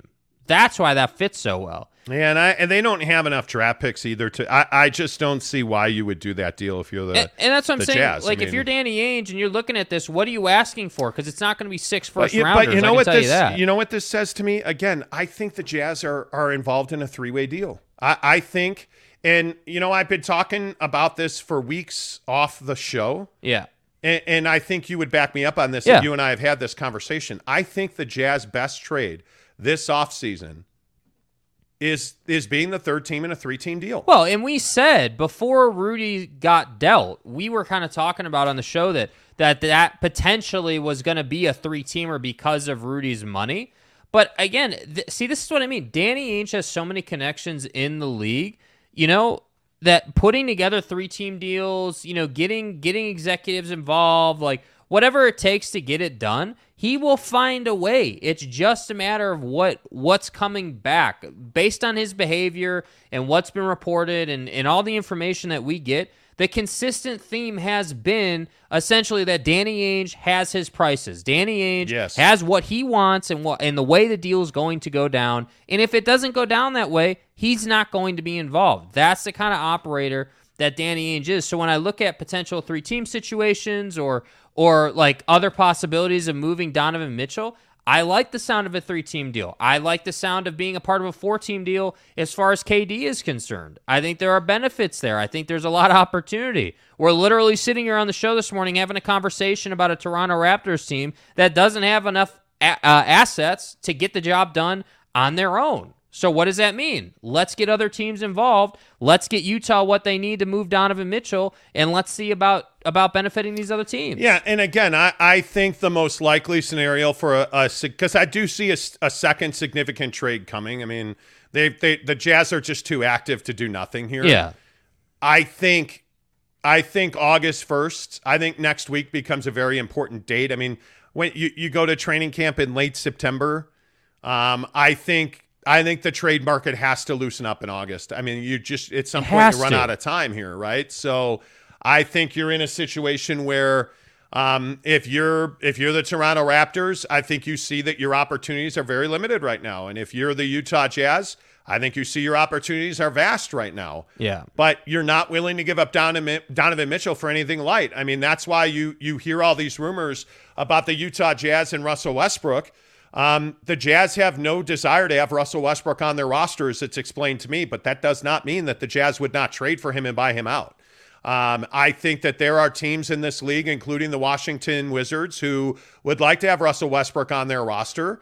And if if if Bojan Bogdanovic has to wind up back with the LA Lakers, who I know would like to have Bogdanovic, I think they would like to have Mike Conley. Um, if those two guys wind up going out and, and the Jazz are a conduit to get Russell Westbrook to Washington, I could absolutely see that happening. I mean, the next time I hear that the Jazz would have interest in Kyle Kuzma will not be the first time. Yeah. So I, I, I know that the Jazz and the Wizards have had conversations in the past. Uh, I know that the Jazz and the Raptors. I know that the Jazz and the Hawks. I know that the Jazz and the Mavericks. The Bulls. Um, certainly the Bulls and the Jazz have had many conversations. I mean, the Jazz have trades out there. It's simply a matter of which ones they like and which ones they're willing to execute on. And so when you hear these new rumors about the Toronto Raptors wanting to be involved in a Donovan Mitchell deal, that's not surprising. But here's the one problem that you come away with. If you trade Donovan Mitchell in a three team trade, can you get what you need in return?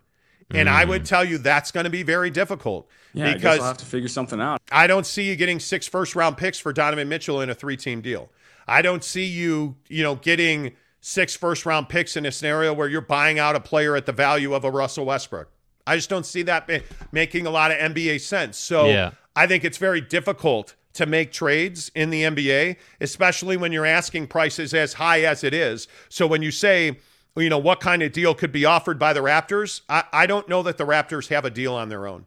I really don't. Eric and Raleigh says Devery does the damn thing. Yes, he does. Yes, he does. Whether you live in Utah or you live somewhere else, he certainly can help you in any way, shape, or form. No matter where you live, Devery Davis can help you or put you in touch with somebody in your market that is a really good mortgage professional. Call Devery Davis today, 801 543 9666. NMLS number 278545. Devery Davis and Academy Mortgage are equal housing lenders. If you're just tuning into the show, yes, we have a lot of news going on uh, in the NBA. Things are happening. Things are spinning. Yeah. You know, Ken Williams says, Why would you want to lose a draft pick? It is not a guarantee. What do you mean lose a draft pick? Help me understand that. Uh, oh, uh, double zero Jordan Clarkson destroys ankles.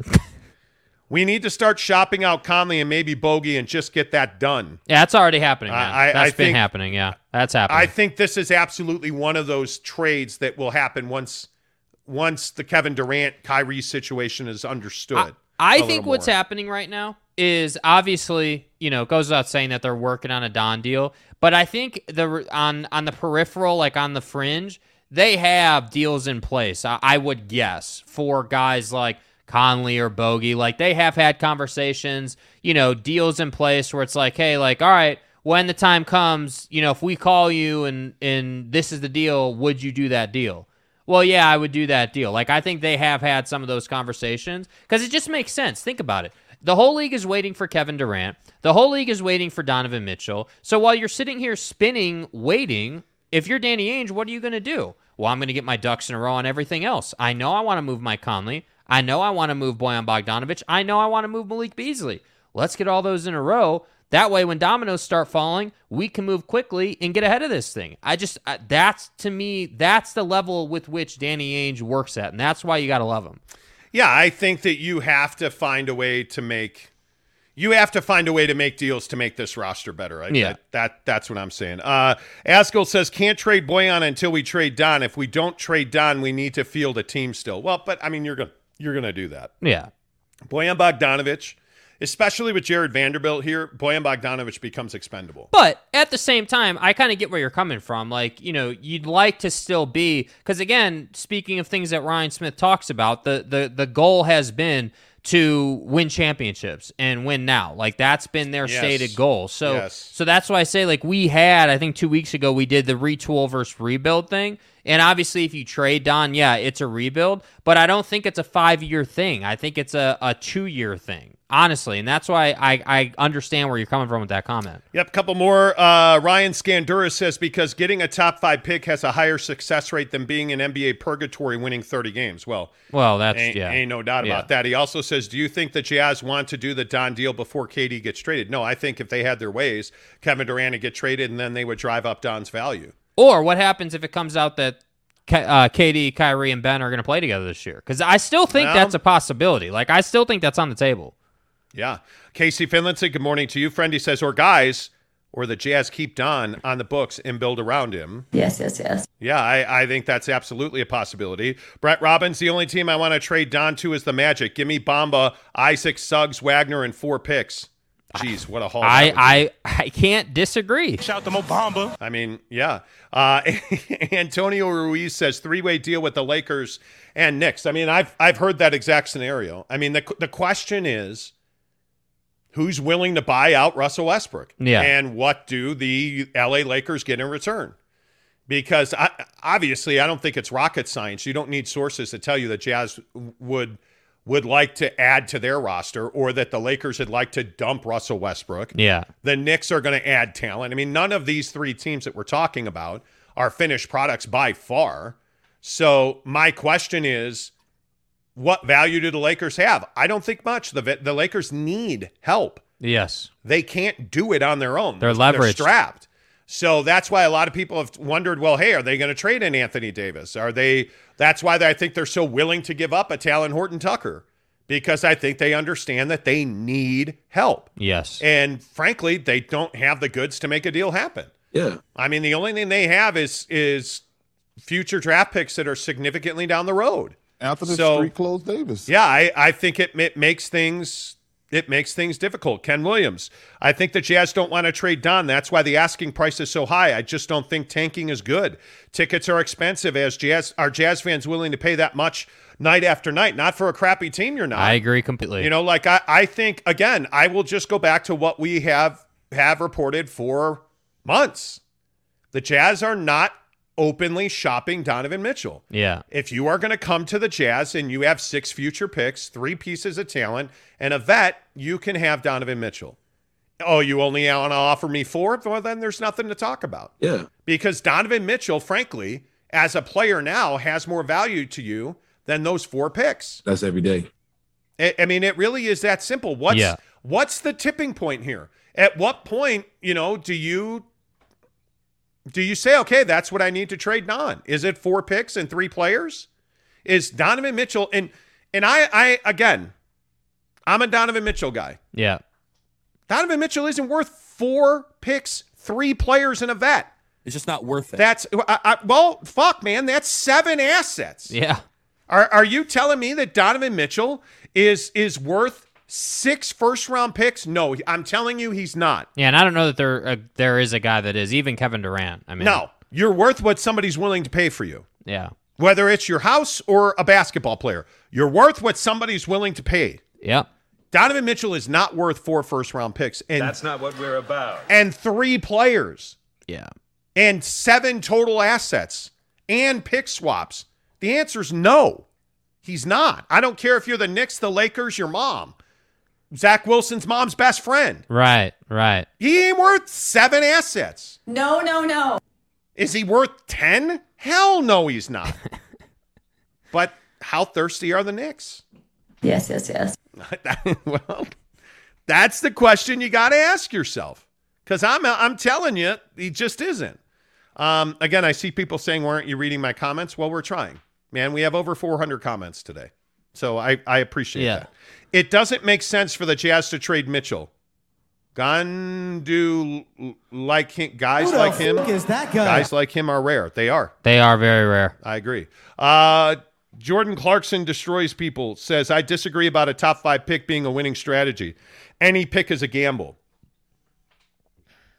That's just not the way the NBA works. Like in this coming draft, if you're in the top 15, you're in the lottery. I mean, there's so much talent in 2023. And I think you can you can teams are getting really good at projecting players as well. I mean, I, I I disagree that it's a gamble. I think when you're in the second and the third round, yeah, you're gambling. Yeah. Um, JC destroys people's lives. Says Vanderbilt makes Bogey expendable here. He does. Agreed. K. Nurin says uh, I would take seven, eight picks only. Wow. Well, congratulations, Donovan Mitchell's a, a Utah Jazz man for life. Yeah. Uh, Kanai Johnson, what's up, KJ? We got lucky with the Gobert trade. Don't want to go for that much. That throwing your whole franchise at him. You can't. You can't. Top Junkie, good morning to you. Is a tomato worth $7? No, but that's what the market dictates. Donovan Mitchell will be worth six picks and two players. Well, I'll finish that for you. If the Knicks are willing to pay that, That's pretty much self-explanatory. right? Uh, Arel on Israel says most Knicks fans want Leon to walk. Is that right? Knicks fans. I And know that's we my have a, question, man. I know we have a lot of Knicks fans that have been watching the Yeah. show lately. Like, shout at us. Tell yeah. us. What's hey, the where deal? Are you on? like, are do you guys want Donovan Mitchell? Like, you know, do you really want him, or are you willing to walk away from that steep price? Because I I agree, it's a really steep price, and I think there's a strong case that it's not worth it. Yeah, I agree. I I, I totally agree. Uh, Jeremy Bolton says, "Is Ben Ch- Chilwell available for a Donnie trade?" Man, I hope Um, so. Donovan Mitchell's a better football player than Ben Chilwell. Good to see you. know. Daniel Westover says Frank Ntilikina was a gamble. Well, Agreed. Frank Ntilikina was a gamble. Uh, Lou Memorabilia says Lakers get Cam Reddish, Fournier, Randle. Jazz get four Knicks picks, two Lakers picks, THTIQ Grimes. Knicks get Spider and Bogdanovic. This works on Fanspo trade machine. And that's what I mean. Like, I, I, I don't think we should. And I appreciate you putting that in there. I, I don't think that we should get into like hypothetical, you know, 18 team deals, right? Like, I think what we should be saying just simply is that the more teams you have involved, the more options you have. And that's why I think potentially that's why this could be taking some time. Yep. Let's see. Uh, talk. Whoa. Hey, now. Talking with Raphael podcast. I want to see Conley and Bojan trade value. Yeah, I think a lot of people do. Raphael, I think you're exactly right. Uh, Ryan Scandura says if Leon doesn't get Mitchell, I want Leon gone. Well, there's Oh. that. TJ McVeigh says, I love Conley, but the Jazz need to move on and get something for him. Uh, Davey Hamandani, Davi Hamandani says, You know my stance on the trade. I'm willing to walk, as you should. Davi, I think you're exactly right. Yeah, right. dude. Is it Davi or Davy? My bad. Uh, Asgill says, If they give us their own unprotected, then we are talking about value for sure. Uh, Pat Stocks says, Knicks fan here. At Ainge's price, we want Leon to walk. Want to negotiate? Sure, let's talk. Anybody else want to negotiate? Yeah. And I think that's how you have to be, man. That's how you have to be, bro. Name Like, that. Name that tune. Anybody else want to negotiate? Come on, guys. Come through. Come on. Come on. Come on. Come What movie is that Cold-blooded, from? clean, methodical, and. Exactly right. Thank you, bud. That's exactly right. Uh, B says not true Nick fans want Don, but most want him f- just for the picks. Adding players is too much. Yeah. Could be. Top Junkie says new to the channel, but I'm loving this show. Keep up the great work, guys. Appreciate it. Appreciate Make that. sure you give us a thumbs up. Uh, really appreciate you being here. Uh, Jeremy Bolton says, "What is it going to take to get Caruso? He's the foundation to tanking." Well, it's funny you bring up tanking. Empty. The, the opposite of full. I don't see the Utah Jazz tanking. I really don't. I they're not tanking. Wow, they're trying to get a VW. That's just not. That's What? not the culture, man. Everybody wants to ride to the game in a Vanagon. It's a VW. They're not. on, guy. They're not. They're not tanking. They're not doing that. They're not trying to get the number one pick. My wife is glaring at me. VW is the nickname of the number one over. It's basketball. It's fine. Um. anyway, my point is, uh, I don't think the Utah Jazz are tanking. I really don't. Jeremy, do not slander my boy Alex Caruso. He is- Dangerous misinformation. he is somewhere walking around with a bunch of weed on him and getting ready to play defense. Uh, Ethan Waugh says, Are you still doing Jeep stuff? Yes, we are. But Update the Jeep, bro. it'd be Dude. nice to get a track bar for the front end and so that we could have it installed. All I'm gonna say is be here for the show Friday. Just be here for the show. yeah, be here for bro. the show Friday at 8 for Mountain show, Time. man. Huge announcement on the show. Yeah, announcement. be here.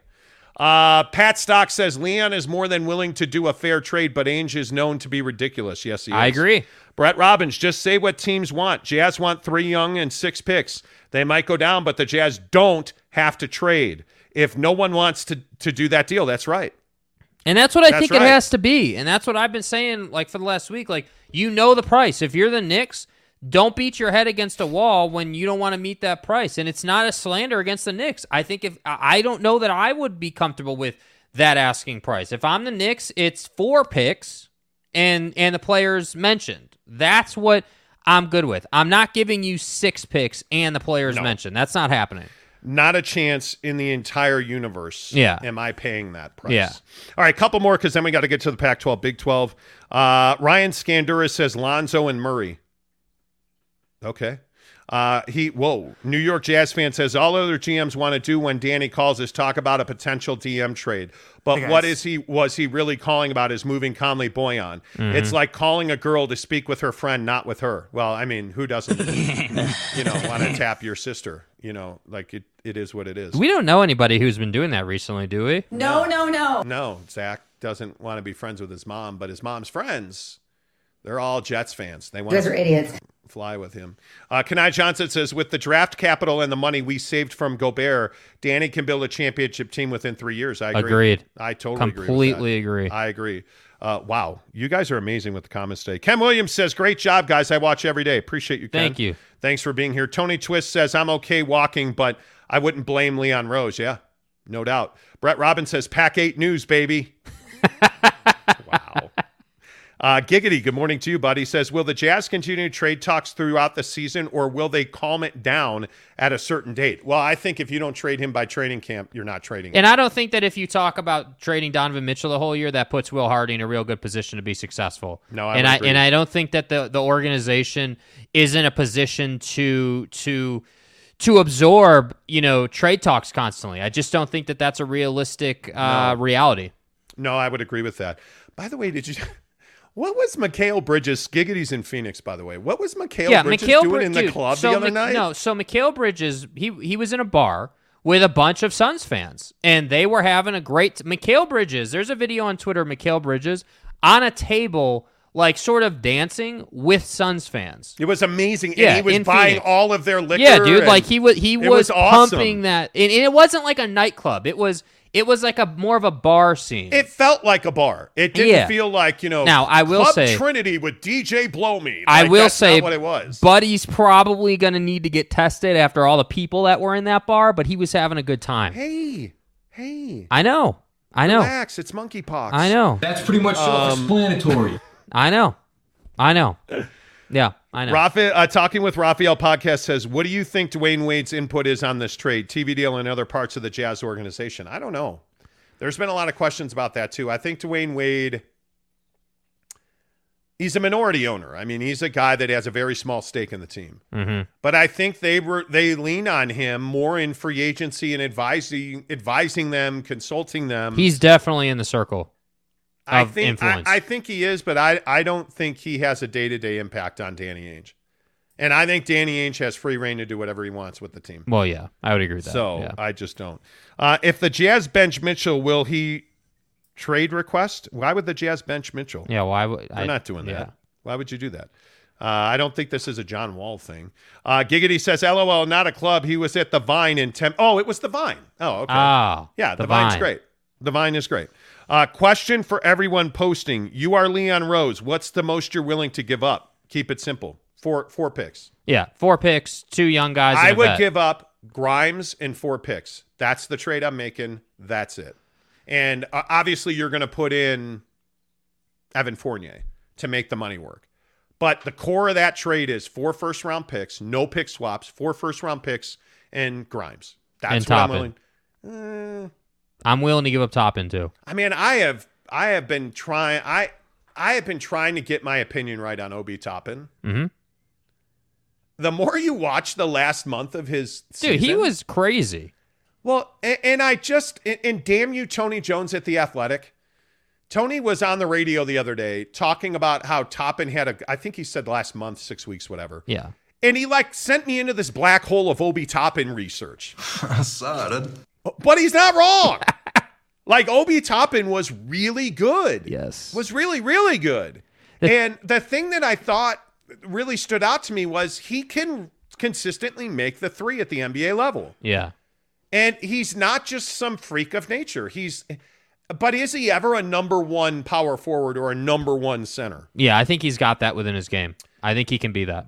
I think that's the biggest question. He needs development. He needs minutes. He needs development, but I think he could be that guy. Yeah. Yeah. Wow. Ryan Scandura says he'd be willing to give up six picks, Grime, Fournier, and McBride. Hell no.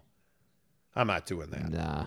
I am not. It's too much, dude. I am not doing It's too that. much. Uh, Top Junkie says five picks, Grimes and McBride. Man.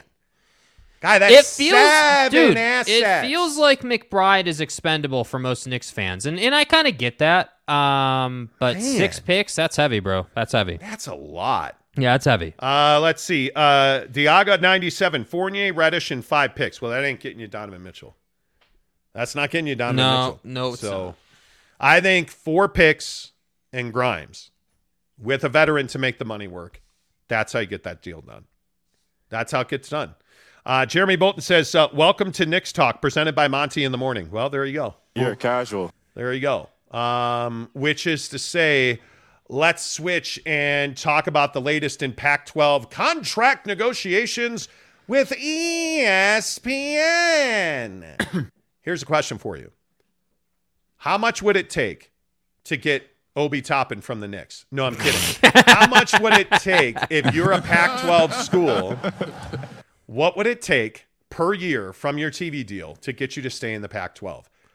Because this is a big important question. Uh, Stewart Mandel and others have published alleged numbers to show what ESPN is negotiating against itself to pay the Pac 12 to air their games. And the baseline number per school per year is $30 million per school per year. Now, that seems like a lot of money, only it's not very much money at all.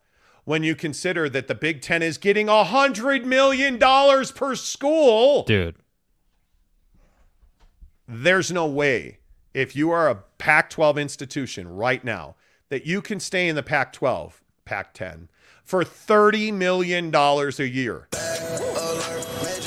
And there is talk that the Pac 10 wants to drive that number up closer to $40 million.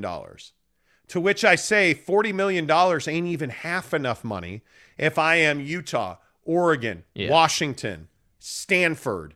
If I am any of the remaining schools outside of Oregon State, 40 million bucks a year would probably be unbelievable.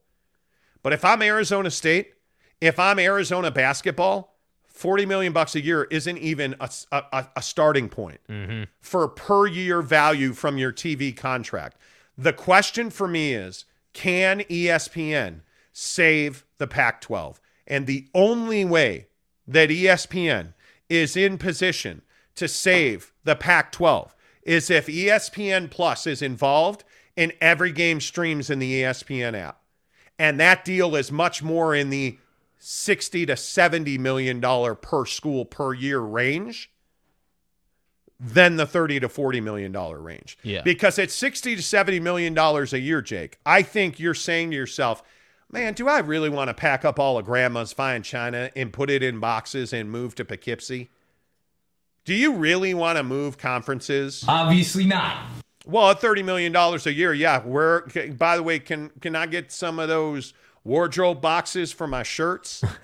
like, yeah, at forty million bucks a year, bring the moving boxes, bring some tape, and let's pack this thing up because I'm out of here. Yeah. Right, right, exactly right. At thirty to forty million bucks, I'm out.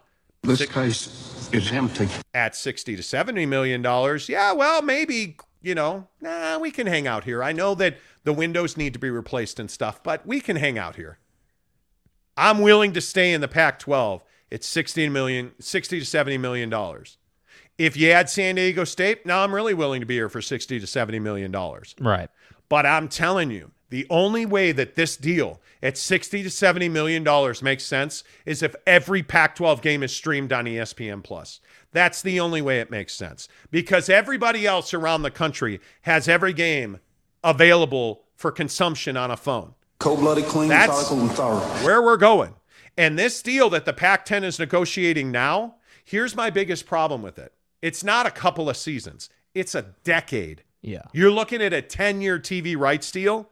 If you are not streaming those games, I don't, Jake, I don't see how on earth you can possibly think that that's enough. Yeah, well, here's the problem. The teams that, like, there's a handful of teams that have the opportunity to, or probably will have the opportunity to get to, like, the Big 12 or another conference, which is obviously the Utahs, the Oregons, and the Washingtons of the world. Those three schools, particularly, have an opportunity. Obviously, the Arizona schools, you know, but they're they're less valuable than those three.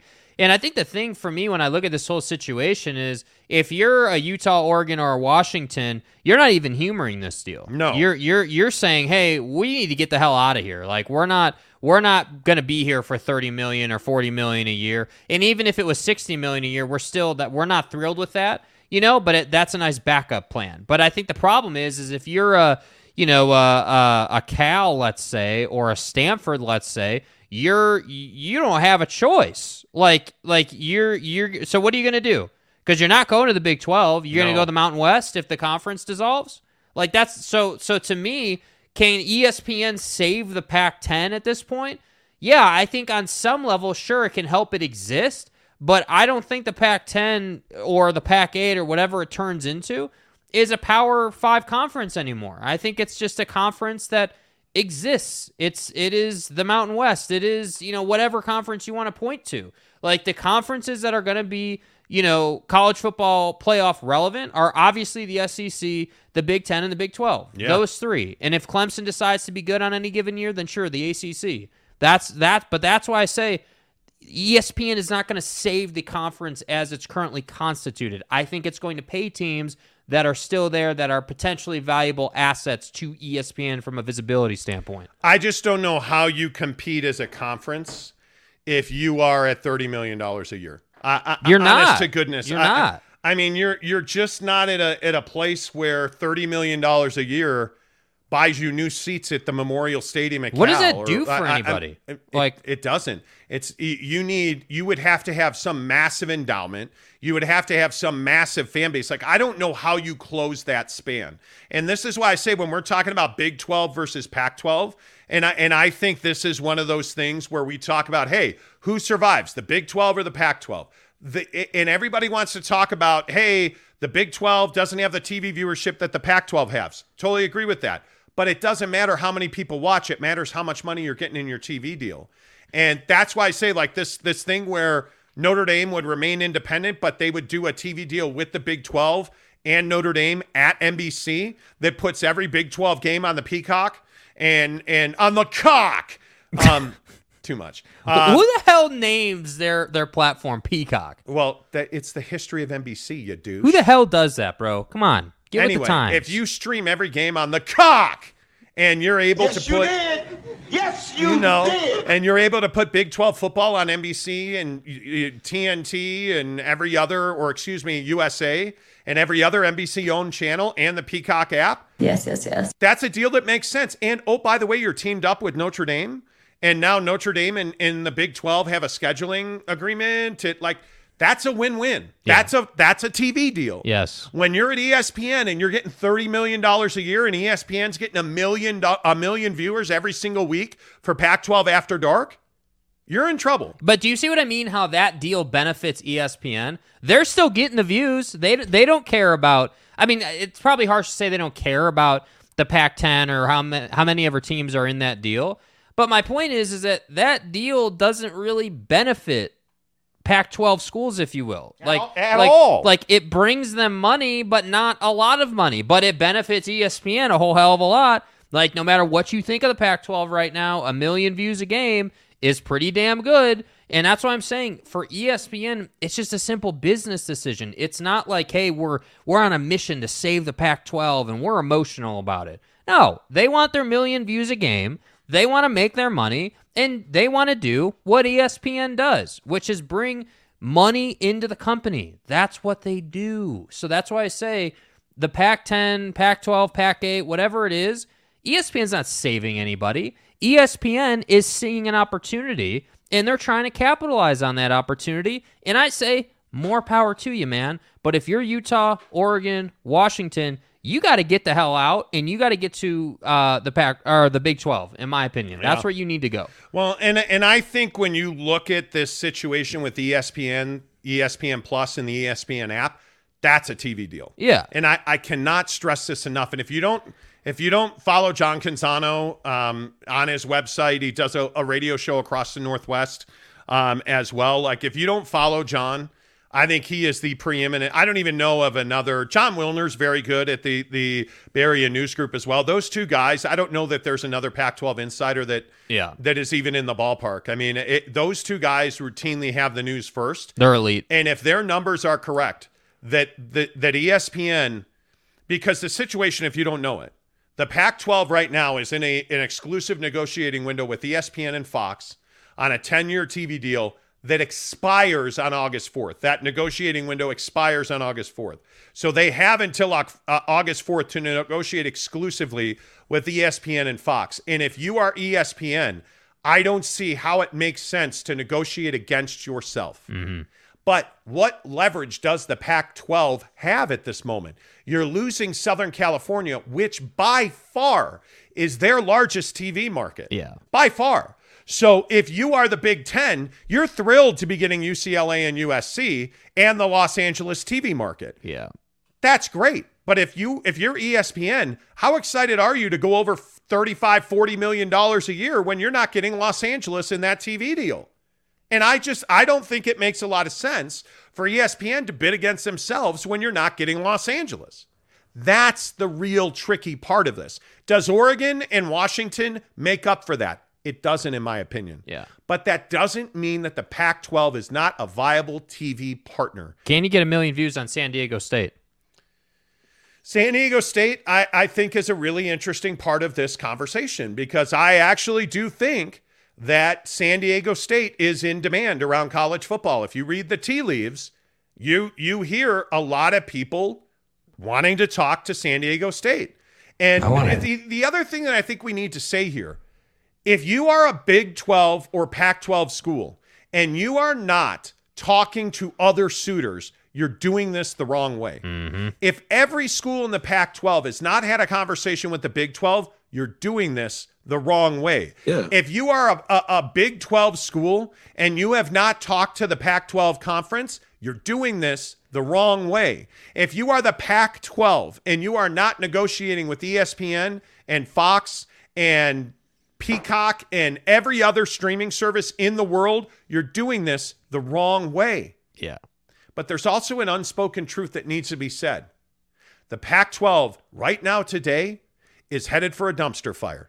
They are headed for death. The Pac 12 is on a current trajectory to not exist anymore. Final. And, and like we said yesterday, YouTube TV doesn't fix that. ESPN, ESPN app, ESPN Plus, and ESPN Radio, and ESPNU, and E ESPN2, and ESPN Your Mom fixes that. Yeah. The ABC ESPN family of networks and assets fixes the Pac 12's problem. Here's the other unspoken truth in college football, especially on college television Fox Sports ain't it, bro. Yeah. Fox Sports, I, I, I would venture a guess that most of you watching this show today don't know what the Fox Sports streaming app is called. Y'all feel me? I don't know what it's called. Fox Sports Go. I don't know that most people know what that is. And what I'm telling you is Fox Sports on its own ain't it, bro. You're not that guy, pal. Fox Sports, you're Yeah. just not. Yeah. ESPN is that guy. Yeah. You don't like ESPN? Okay, well then go and die a long, slow death in the Pac 10. Because if you do this deal exclusively with Fox, there's no deal to do. Pack your shit. Let's go. There's one deal to do. It's with ESPN and the ESPN family of networks. And if you want to survive, that's the deal you do. Because with all due respect, Fox Sports doesn't have the carriage and doesn't have the the you know what's called in the business the echo that ESPN has. I'm going to say this again. Because ESPN TV can promote E ESPN2, can promote ESPN app plus radio, website, ESPN.com like it carries across. I want you to listen to me. They're the preeminent brand in sports. Yep. There's a reason they're called the worldwide leader in sports. Because they are. And that's the God's honest truth. As much as that hurts, that's the God's honest truth. Greg Hawkins, good morning to you. From the athletic standpoint, the Big 12 would be a lateral move for schools like Utah and Colorado. For schools like Oregon, it would be a step down. They would bolt no matter what. I totally disagree with that. I think where the Big 12 is now, they're in a much better position, history wise, prestige wise. Like, I, I, I look at basketball, the Pac 12 is no longer a basketball conference. Yeah. It's not because UCLA, even though they've had a better, decent run here, UCLA has struggled for a long time now. UCLA is finally on the rise basketball wise. And and the other thing is, and I don't want to go too far without mentioning this, UCLA is in a real bad spot with the state of California. because Governor Newsom, Gavin Newsom, the governor of California, is not just going to let them walk away unscathed. UCLA didn't tell anybody, UCLA, which is the University of California at Los Angeles, the, the UC system, they forgot to tell somebody in, I don't know, California that they were walking away. The ink isn't dry yet. And now people want answers. So UCLA is all of a sudden become an awkward dance partner for the Big Ten. Yeah. So keep an eye on that. But my point is, UCLA is not a football program. Nobody gives a damn about Chip Kelly. Yeah. Outside of uh, you know the Pac-12, nobody cares about Chip. Anybody Kelly. know who else is on the UCLA football team besides DTR? Uh, uh, honest to goodness, there is zero in football. Basketball, John Wooden is a living legend. Whether and he will always be in eternity a living legend. That name is power in basketball. Yeah. Right. So Arizona, that's a basketball program. UCLA, that's a basketball program. You look at the the, the conference. Is Stanford still a basketball school? Not really. The, who in the Pac-12? But wait, Stanford's carries- a football school, right? not really. I mean, Stanford is Stanford is valuable. Don't get me wrong. That's a tiny fan base. Yeah. It's a tiny fan base. I think people view Stanford as some huge university. It's a tiny fan base. My point is, you have a couple of basketball schools in the the big the, or in the Pac-10. In the Big 12, that's a massive basketball conference. You're already a better basketball conference than the Pac-10 is coming in, right? You're already. And by the way, now you're not going to have UCLA as a basketball program in that conference. Yep. So now you take UCLA away, you're a one man band. You're Arizona basketball. You're not attractive as a basketball conference. Sorry. That's the reality of it. So when I look at the Big 12, that's a better basketball conference. When I look at the Big 12 as a football property, here's the thing that nobody in the Pac 12 wants to talk about. BYU changes the game in the Big 12 for football, for Yep. reach, for TV. Facts. Cincinnati changes the game for reach, for TV, for, for quality of football. Yep. Houston gives you just another piece of the Texas pie, right? But you know the other team that the Big 12 should be all in on? Fucking SMU. Go get Dallas Tech. Dallas, Texas. Dallas. Dallas. Right? Go get SMU. If I'm the Pac 12, I'm all in on SMU. I want I want Dallas. Give me Dallas, baby. I need Dallas. If I am the Pac 12, I need SMU and San Diego State. What would I do without you? Secure me SoCal and give me a piece of Dallas. Yeah. That makes all the sense in the world for the Pac 12 because the Dallas TV market is not small and SMU is coming back. Yeah. But then again, if I'm the Pac 12, here's, and, and this is Greg Hawkins in, in terms of your conversation here. What do you have if you're the Pac 10 to go to a Big 12 school? Ask yourself this question.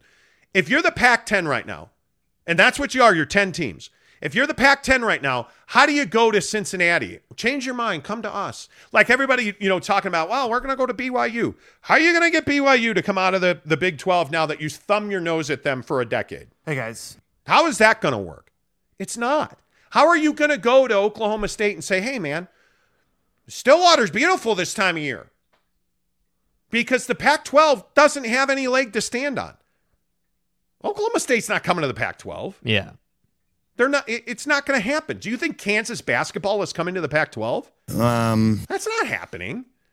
the the The reality is, what's the likely outcome? If if we're just truth telling, yeah. Oh, but we get more viewers in the Pac-12, and we're research institutions. Uh, well, you're also about to die. Yeah. The reality is, the Pac-12 is going away.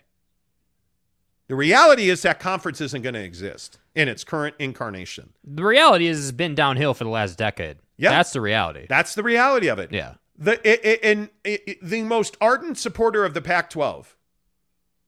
Tell me that that the likely reality is that you don't lose a bunch because you're Biggest gonna kick in the balls you'll ever get. You're gonna. The Big 12 doesn't have to do anything. But the problem is you have to you have to fortify your flanks now because you are vulnerable. Yeah. That's the reality. The reality of the Pac 12 is you're probably dying. The reality of the Big 12 is you're vulnerable. You're vulnerable. Because if you were to lose Kansas, you're you're in real trouble. If Yeah. you were to lose Oklahoma State, well, just pack that shit up now. Excuse my French. Pack this thing up. We're out of here. Right? I mean, just pack it. You lose Oklahoma State and the and the Why booster don't- why base don't- and the money. And, Why, why don't we just bundle everybody into the SEC? How about that? How about how about we just Yeah. make the USA conference and we'll play the whole country in one conference? How about that? you know. Uh, KL8N says Clayton says uh, college football. Yawn. Say something basketball related. Well, Well, I think got news for you, You're man. pretty rare in that view. College football is not yawn. Everybody loves college football. I'm just sorry, man. Yeah. They do. Greg Hawkins says football brings in more than all other sports combined. I would agree. Yeah, like it's not even close. Uh, Greg says college basketball barely moves the needle when it comes to conference revenue, but the tournament on CBS moves the needle. And selling shirts and merch, it's basketball is not the starter, but it's the finisher. yeah. Basketball will quite nicely cap off your budget. Kansas is only in business because they play basketball. And they play better than you. And yes, they have a football program, I think, but they play basketball.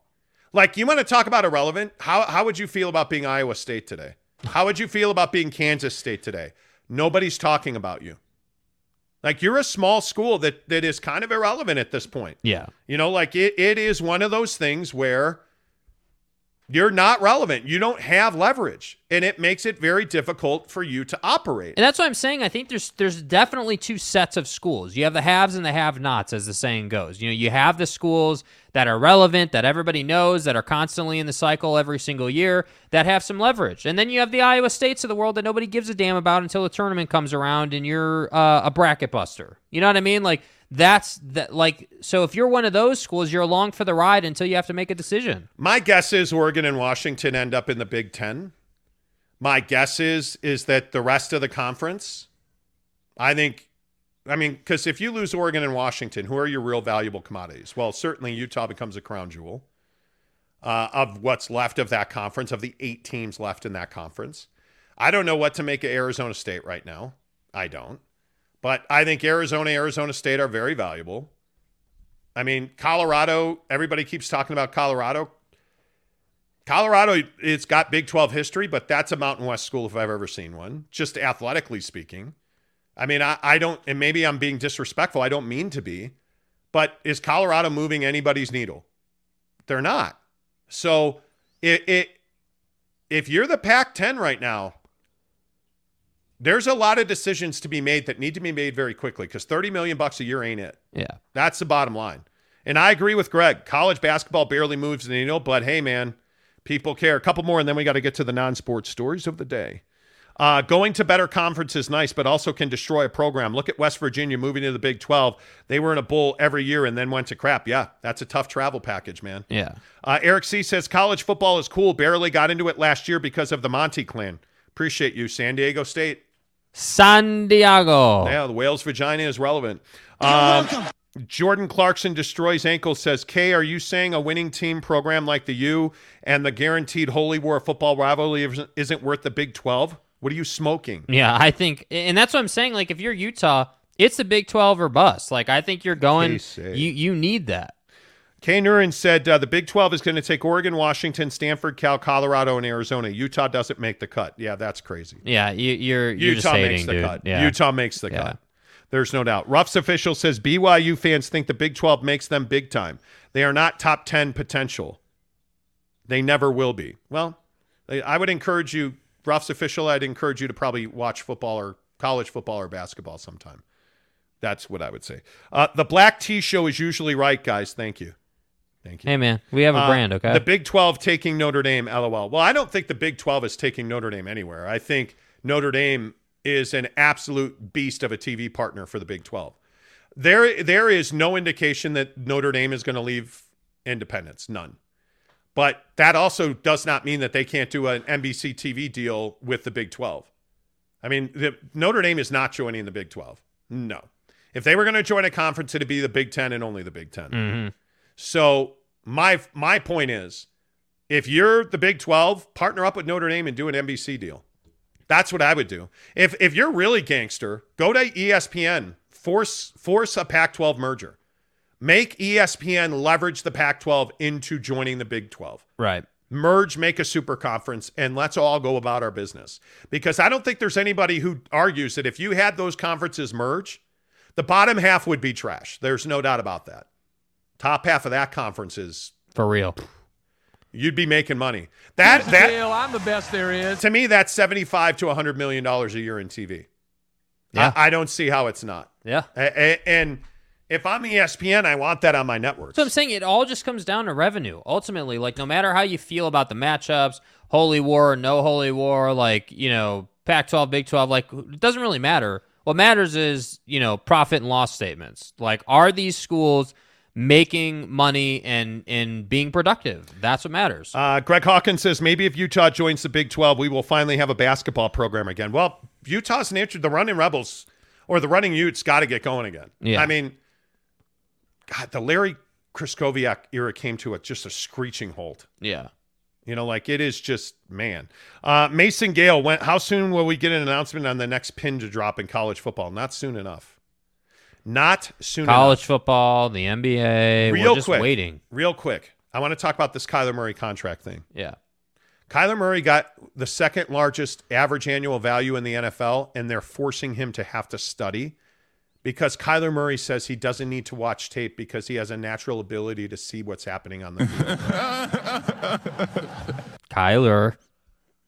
Bro, you're three feet tall, first of all. Second of all, I don't know a quarterback, and, and again, not to tell you this every day, but I've I've worked in football a long time. I have never seen a quarterback not watch film and do well. Jamarcus Russell comes to mind. like, J- like I know quarterbacks in the NFL who have flamed out, like the infamous Josh Rosen story. Josh Rosen didn't bring his iPad home. Never used to bring it home until they figured out he was leaving it in his locker. And they had to force him to take his iPad home. Like, that's you not being ready to play football in the NFL. That's you. And Kyler Murray just got the second richest quarterback deal ever. And he doesn't want to watch tape because little guy sees what's happening on the field. That's pretty much self explanatory. Good job, Steve Keim. Really nice. This contract is a disaster. Y'all feel me? If you've got to ask your guy to study, you- it's a disaster. You paid this guy after he clearly was unprepared to play the the Rams. It's a disaster. Come but on. the the new helmets in the NFL are not a disaster. Now, and we were going to talk about Lamar Jackson and some other stuff. We're not gonna. We're not gonna. Because what we are going to do is we're going to talk about these helmets real quick, and then Mrs. Monty's fine ass is going to come in here. right. She looks really good today, by the way. Um, Okay. I still think the new alternate helmets, the best one is the Bengals. Look at this. Look at the Bengals helmet right here. I mean, Look at that. Like, are, are you kidding me with that helmet? Yeah, that's a beautiful helmet. Are bro. you kidding me? That's a beautiful helmet. Watch this hype video from the NFL real quick.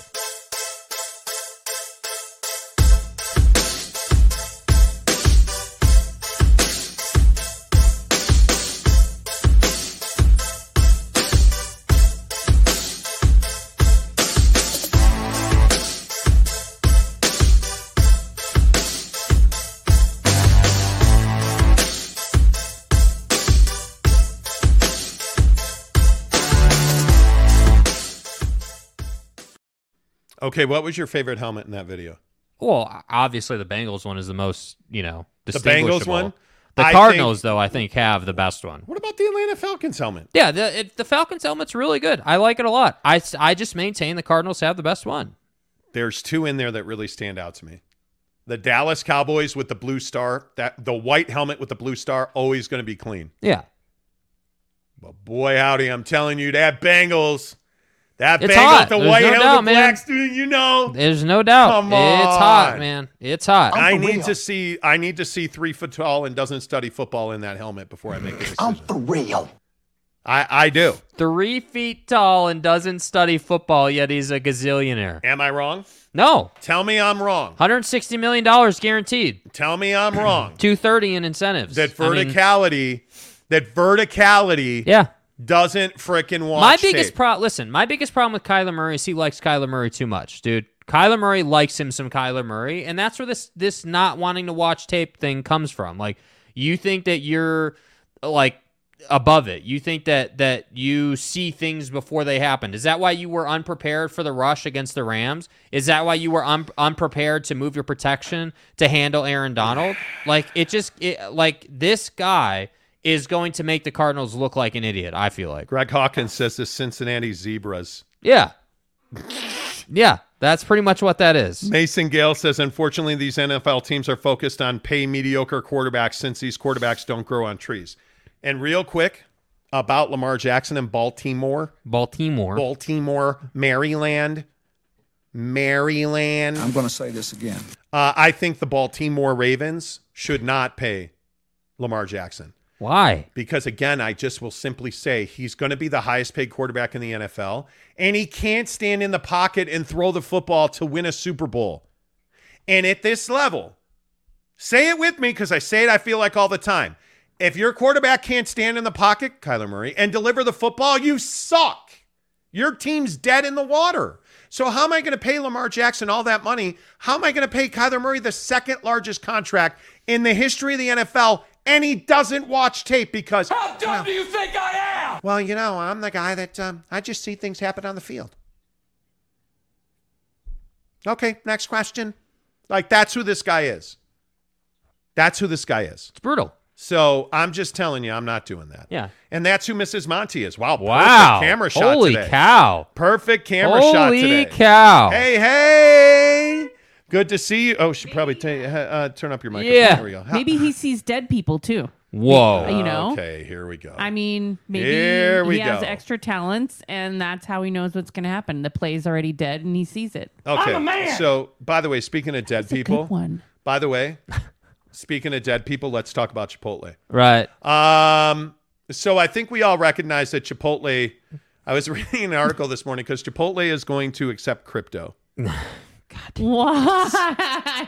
to pay for guacamole. Uh huh. right. Well, Now, as I was reading through this, I was reminded that they Navarro syndrome or whatever the hell no, Nova virus, Norovirus. same thing. Navarro syndrome.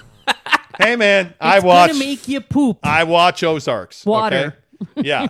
I was reminded that uh what is it? Nova virus or? Norovirus. Same fucking thing. Norovirus. Either get it on a cruise ship, or you can get it at Chipotle. Yeah, and it is it was spelled out this norovirus thing. Yeah. Um, yeah, it causes explosive diarrhea. Yes. It, ex, I said explosive diarrhea. Yes. Okay. They and they Scott, did you know that the federal government sued Chipotle and they got twenty five million dollars from them because they gave you explosive diarrhea? Can you can only lead the horse to the pooper. Oh, sorry. Thank Yeah. you. That okay? Wait, wait, wait. Wait, yeah, run it back. Sorry, sorry. Did you Okay. know the federal government sued Chipotle and got $25 million from them because they gave people. I mean, that's how much it costs to get diarrhea these days. Thank you. So now, Chipotle, which by the way, let's let's discuss. Yeah. Okay. Is Chipotle good? Yes. Yeah, and it is. But the bowls I made this week were better. So Yeah, the bowel movement. Um, I would agree. A tasty burger. So the only fast food that we usually eat is Chipotle. Right. Right. But Right. Mrs. Right. Monty this week made rice in the pressure cooker. Or the in the pressure cooker or whatever you call it, the quick pot, Instapot. Instapot. Um, with black beans, pinto beans, and fajita vegetables that we got at Harmon's, chopped up, pan fried, everything's good. Right. Um, and yeah, we added ground turkey to it. Me and Jake did because we're carnivore, carnivorous, you know, butt siphons. And, and What do you so, bench? I know, that's all that came to mind. So we added the the the meat to it. It was actually really good. Really good. It was actually really good. really good. Yep. Not better than Chipotle Well, because Chipotle, you know, they have their queso sauce and whatnot. But is Chipotle good food? What do you like, Mrs. Monty, about Chipotle? I like that I can go there and I know that I'm getting something that's at least remotely healthy. I don't Yes, yes, get yes. the queso. I don't get, you know, mine is really it's, it's rice, it's beans, it's you know lettuce or they're Yeah, like all the no kale fun mix, stuff. like veggies. We get it. Yeah, yeah. It's but it's healthy. I mean, it's better than where else am I going to get something that's that healthy? JCW's? Mm, mhm. I mean, it, I don't think the so. Burger Boys, you know? well, I will say we went to uh, the Habit the other day at the district and Yeah, had their bomb. uh, Impossible Burger. That was really good. It was good. But we also had French fries, which is not good. But I, I think, listen, Chipotle's really good food. It's Yeah. healthy food. But I've always said, it may, I, I I worry about the quality of the food. Mm-hmm. I do. I think it's it, it. They multiple people have gotten sick eating at Chipotle. They settled for twenty five million. I mean, your your butt's on on like full blast when you eat at Chipotle. Well, mine's not. I mean, I'm a I am a log creating machine. But the point is that there are certain people who are on lock with their loose bowels when you eat there. Right. Would you ever pay for fast food in crypto? No. No. Nope. No, Nope, but I, I I'm don't good. have any crypto to use. Yeah, I'm we, good. We did that one time, and then, um, you know, there was a it. It didn't work. But the problem, this is, I don't understand this. Yeah. So you have Bitcoin that's at 24,000 right now. And it's, you know, over the last month, it's vacillated, Vacillated. you know, from 19 to 24. Right. Mm-hmm. But at what point does, uh, like, when are we comfortable saying, hey, let's get back into crypto so we can buy guac from from Chipotle? You know, Because that's their big, that's their like big promotion that they have come up. Like, Yeah. hey, we want you to use crypto to buy guac and you know get diarrhea and stuff. Like, Right. So, what is the what is? Why are you looking quizzically? I don't know if that was their promotion. I believe but, that's mean, their- It's, it's okay. Is Like, that not in their marketing package? You know. I think it is. Um, uh, anyway, my point is it's not. My point is like, are we at a point in society where we're willing to get back into crypto now? Because I'm not. I'm not. No. I'm good. I'll pass. Uh, like it's I'm just not worth the risk, man. Uh, that I agree with. I don't think that there is any logic in getting back into crypto. And if you're in the comments this morning, first of all, thank you for being here. Please give us a thumbs up. But how, are you, when is your where is your appetite for crypto? Because I don't have any appetite at all for crypto. I just don't know how you can feel good about it. I mean, there's so many other things that you could put your money into that are, yeah, I you know, like I just don't have I don't know, man. I don't have an appetite at all. Like I'm not curious about it. I'm not I'm I am I am holding on my stocks. I just got another dividend from GE last night. Like I'm holding on my stocks, man. I feel good. My Yelp stock is way up. Like uh-huh. Yeah. I feel Y'all good feel about my stocks. I just don't know when people get into crypto again. I, I can't see doing it. I just, I just, I don't know. I don't see it as uh, a good investment. I don't see it. I don't see it as a good investment for companies to start taking it as payment again. Like, Never. just, how'd that work out for Tesla? I just find that wild. Like, it's an investment. So can I, can I get, you know, a, a, a a burrito for part of uh, an Amazon stock? You know, like it's the same thing. yeah. It's a Yeah. stock that you're using. It's an investment you're using to purchase something. I don't know. Greg Uh, Hawkins says, bizarre. I've I've old had Chipotle. I've only had Chipotle one time, unfortunately. Oh, dude. It's bomb, man. If you ever decide to come back to the States, maybe we buy Greg Chipotle. yeah, we need to get you a bowl, bro. Like when you're ready to die, because you know the things it does. Chances are. to your inner, you know. Okay. hey man, I'm not hating on it, Greg. We got to Mm-hmm. at some point. New York Jazz fan says the bowls we made this week using the grill smoker for onions, peppers, Ah. chicken were unbelievable. Wife made her homemade pico de gallo. Even the kids tore them up. Yeah, the bowl you made, Mrs. Monty, Bomb. this week was Bomb. It I didn't think about smoking the pepper, like the fajita veggie mix. That would be really good. Probably the beans as well. I So. totally agree. Uh, and my jazz fan also says I eat at Chipotle regularly. I think it's good fat food, fast, healthy. If you want it to be, and I travel a lot for work, better than fast food for every meal. Eating when traveling can be rough. Oh man, that's such a good point. Yeah. Yeah. I, I totally agree with that. K Nurin says uh, Bitcoin is just laughable, uh, just a big scam. It is. I kind of agree with that. Like, do you think Bitcoin? You're a blockchain expert, Mrs. Like, legitimately, you're a blockchain expert. Do you feel like Bitcoin's a scam? I I feel like it was yeah, it's it's not a scam. It's I'm not trying to be cryptic. It was a, a really good effort to make a, a c- a currency or you know a way to to trade that you could hide, you could protect. Um, people got crazy about it. It really served the black market to start, and then of course rich people want to get richer, so then they start getting into it. I just don't think it's a wise investment for the average person, and I don't. I just it's too risky. Yeah, I agree. I don't think it's a wise investment. We for lost the average five hundred dollars. We lost five hundred dollars like in a minute. Yeah, Like- and the last time I did that was in Baccarat. Uh, but you know, yeah, but you were willing to lose it. Then I don't know. I just think crypto's a scam. Yeah. I really do. Yeah. I, I I don't. I I- and if you if you're educated and you're into it, hey man, go get it. Go get it. Like I I just think I don't think people are like awful humans for trying to get into it and win with it. I mean, you know, how are you going to blame someone for trying to win with No. something? But I just think it's it's not worth the risk for your average American. Yeah. It's just not. it's way too difficult. Yeah. You, all you have to do is lose that key, and then you're done. Yeah. There's no way to ever get it back. Oh, Millions of dollars have been lost. Oh, billions. It's That- billions of yeah. dollars to lost crypto keys. Yeah, Yeah. there there's no doubt about that. Uh, JC Destroys Ankles says, uh, I've had Chipotle because my work brought it for lunch. Long bathroom breaks followed thereafter. Wow. Wow. Uh, Jeremy Bolton says, I broke down and tried Cafe Rio again last night. Why do I do this to myself? Soggy tortillas and diarrhea. Oh, bro. I'm telling you, Wait. Cafe Rio is extremely guilty of the soggy tortilla, bro. But I love Cafe Rio. I do love Cafe Rio. Three Yeah. tacos, chicken, lettuce, shredded chicken, pico. though. Shredded, yeah, shredded chicken, chicken, not grilled. Shredded. pico and lettuce with a side of black beans and pinto beans and a little bit of rice. You won't be full. You won't be hungry for the rest of the day. Yeah. Sorry if you if you have a leaky exit. Uh, Kanai Johnson says Bitcoin was made to go against the value of the dollar. I don't disagree with that. The Nye guy says uh, Italian village will give you enough diarrhea to make you look like a crypt keeper. What's Italian Where's the village? Italian? No. What's Italian village? And let's make sure we never go there. I don't Are, like is that real? Look, man, I we should. I'm just telling you, Jersey Mike's, Cafe Rio, Chipotle. JCW's, not Chipotle, Five Guys. Like there's some places we should just stick and stay. you know.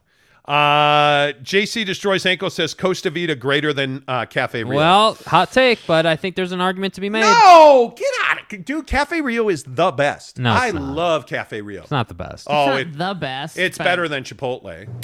It's better than like it's I haven't, different than Chipotle. but better. No. You know what I have a problem But with better. is any place that is going to make a burrito that can't actually make a burrito. And Yes. Cafe Rio 100% does not Guilty. make burritos. Guilty. I, That's Guilty. just it. I, I well, they put them in the pan and They, are guilty, bro. But it's not really like all it is is like a giant enchilada. They Yeah. just roll it up and leave it there week And then Cafe cover it with Rio's presentation is sloppy. That's Jeremy, what they're thinking. Jeremy Bolton says better chance of getting leaky gut, Cafe Rio or a coli burger at Jack in the Box. Why bring up Jack in the Box? Why? I want my tacos. Why, Jeremy Bolton? Damn it. Bolton, I'm telling you, and I know you're Mr. Oh, six pack abs doing a car- cargo net obstacle. Congratulations, Look, I- but that's bullshit. I know you're You lo- you're, you're that guy. Oh, Ragnar bitches. Like I get it. I get it. Are people Myron? But I'm dragging you to a Jack in the Box when it opens. And if I have to, if I have to like zip tie your legs to a chair at, at Jack in the Box and force you to eat a mini, mini taco box, I'm doing that. And as you can see, there's not much hope for you left. I feel like this turned criminal. Anyway, I was kidding. That wasn't a threat. I was Okay. Um, y- y- so see. Um, anyway, Ken Williams says best Mexican food is in my kitchen. Yeah. Hell Agreed. yeah. Okay, Arturo. Or red red iguana. Ar- yes. Arturo Gravino says, "Did I miss Knicks rumors? Yeah, go back to the beginning Yeah. of the show." We've been get, we've been live for like two hours, man. Come on. Drew's Network says I only get steak or brisket when I go to Chipotle. Oh, steak is so good. yes, it is. But I don't eat much steak at all. Uh, Darren Croppo says Italian Village, the pride of Murray.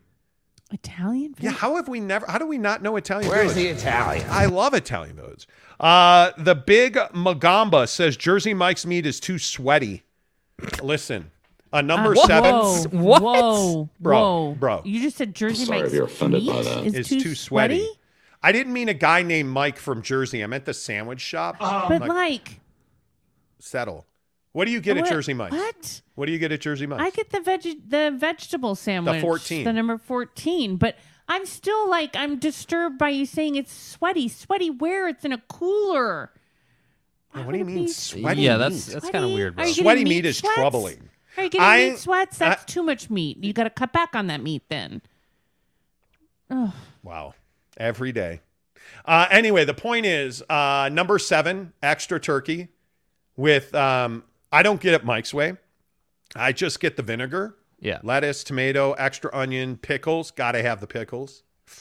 Jersey Mike. Jersey Mike's or Subway Jersey Mike's all day. It's Different- not even you know what close. else? all day. that Jersey Mike's does really well.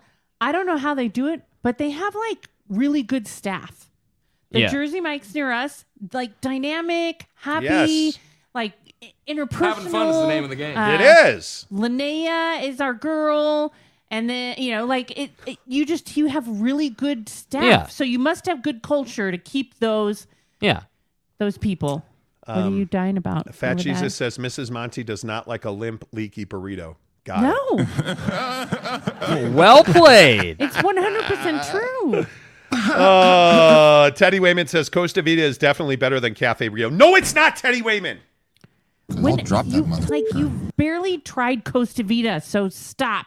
I've had I, we well we were in Would it- Evanston over the I mean, weekend. We um, didn't go. No, we didn't. No, no, no. No, no, Anyway, no. Um, the big Mugamba says they're making those animals nervous. Stick with Jimmy John's. I'm not a Jimmy John's guy.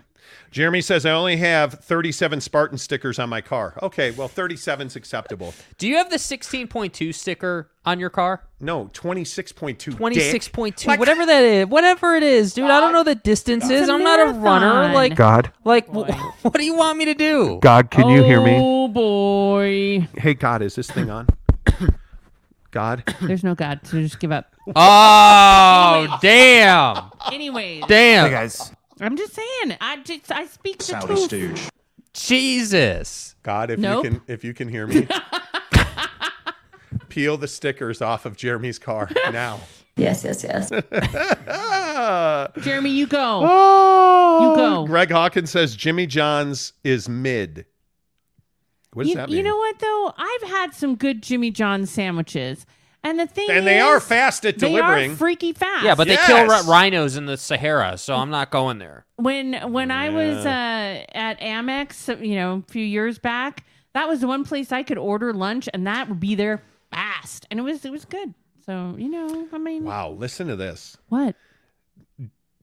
JC Jordan Clarkson destroys ankles. My wife and I were fooled by online reviews to Italian Village. Oh God. When the waitress is warning you not to order certain menu items, you should run. Wow. Bro. What was that place we went to downtown in Trolley Square? I can't remember. Oh, I can't remember the name of it. The really big Italian restaurant that Was not very good. oof, they were Was across not- the street from Whole Foods, the, uh, across from that water tower Whole Foods, right? Yeah. Oh. Uh, yeah. No, it's not good. Anyways, uh, we need to remind you that uh, we are giving away a trip for two um, to see BYU and Notre Dame play in the Shamrock Series at Allegiant Stadium in Las Vegas. Uh, October 7th and 8th is the dates of the trip. You get a trip for two, which includes two nights hotel, two tickets to the game, $250 and a gas card to drive yourself to Las Vegas. And all you have to do is subscribe to this channel. Give us a thumbs up right now. If you're here, all 194 of you that are here today, please do give us a thumbs up and a like. It really does help the channel grow. And by the way, it is all brought to you by our good friend Devry Davis at Academy Mortgage, 801 543 9666, NMLS number 278545. Devry Davis and Academy Mortgage are equal housing lenders. And I tell you every day on the show, man, if you think you can't afford to buy a house, call Devry Davis. No matter where you're listening, no matter where you're watching, call Devry Davis today, 801 543 9666, and just ask him, Devery, can I afford to buy a house? There's a house down the street. I want to buy it. Can I afford the down payment? Yes, yes, yes. He'll give you solutions for your down payment. Hey, man, I'm not sure if my credit's good enough. Okay, well, let's get you a pre qualification letter. Devry Davis will make you a cash buyer. Whether you have full cash in your bank account or not, Devry Davis will give you the power to go into a home and make an offer on the spot. That's the kind of leverage you get when you work with Devry Davis and Academy Mortgage, NMLS number 278545. Devry Davis, Academy Mortgage, an equal housing lender. Call them today, 801 543 9666. Devry Davis presents our BYU drive away to see BYU and Notre Dame in the Shamrock Series at Allegiant Stadium in Las Vegas on October 8th. There you have it. Woohoo! Big announcement on the show Friday at 8 Mountain Time. Big changes, big news coming. Friday, 8 Mountain Time. Don't miss it. Huge announcement on the show. Music is rolling. Mrs. Monty, any last words today? Somebody asked about your necklace. What's up with the necklace? Oh, it's a Hawaiian necklace. That we actually, there's a guy who makes them here, but I wasn't prepared, or I would have had his information. But yeah, Wow, Uh, that's great insight on your necklace. Hawaiian carved neck. Thanks. Okay, we'll see you later. But Yay, Goodbye. protect your Uh, colon. There you go. Bye. Did you really just say protect your colon? no one wants the explosive diarrhea. Wash your hands. Wash Okay, your wow. hands. Wow. Keep your food cold. this show is out of control, and that's why We're Jake's gonna blowing out right now. We're blowing out. Right- How? Say goodbye, Jake. Goodbye, Jake.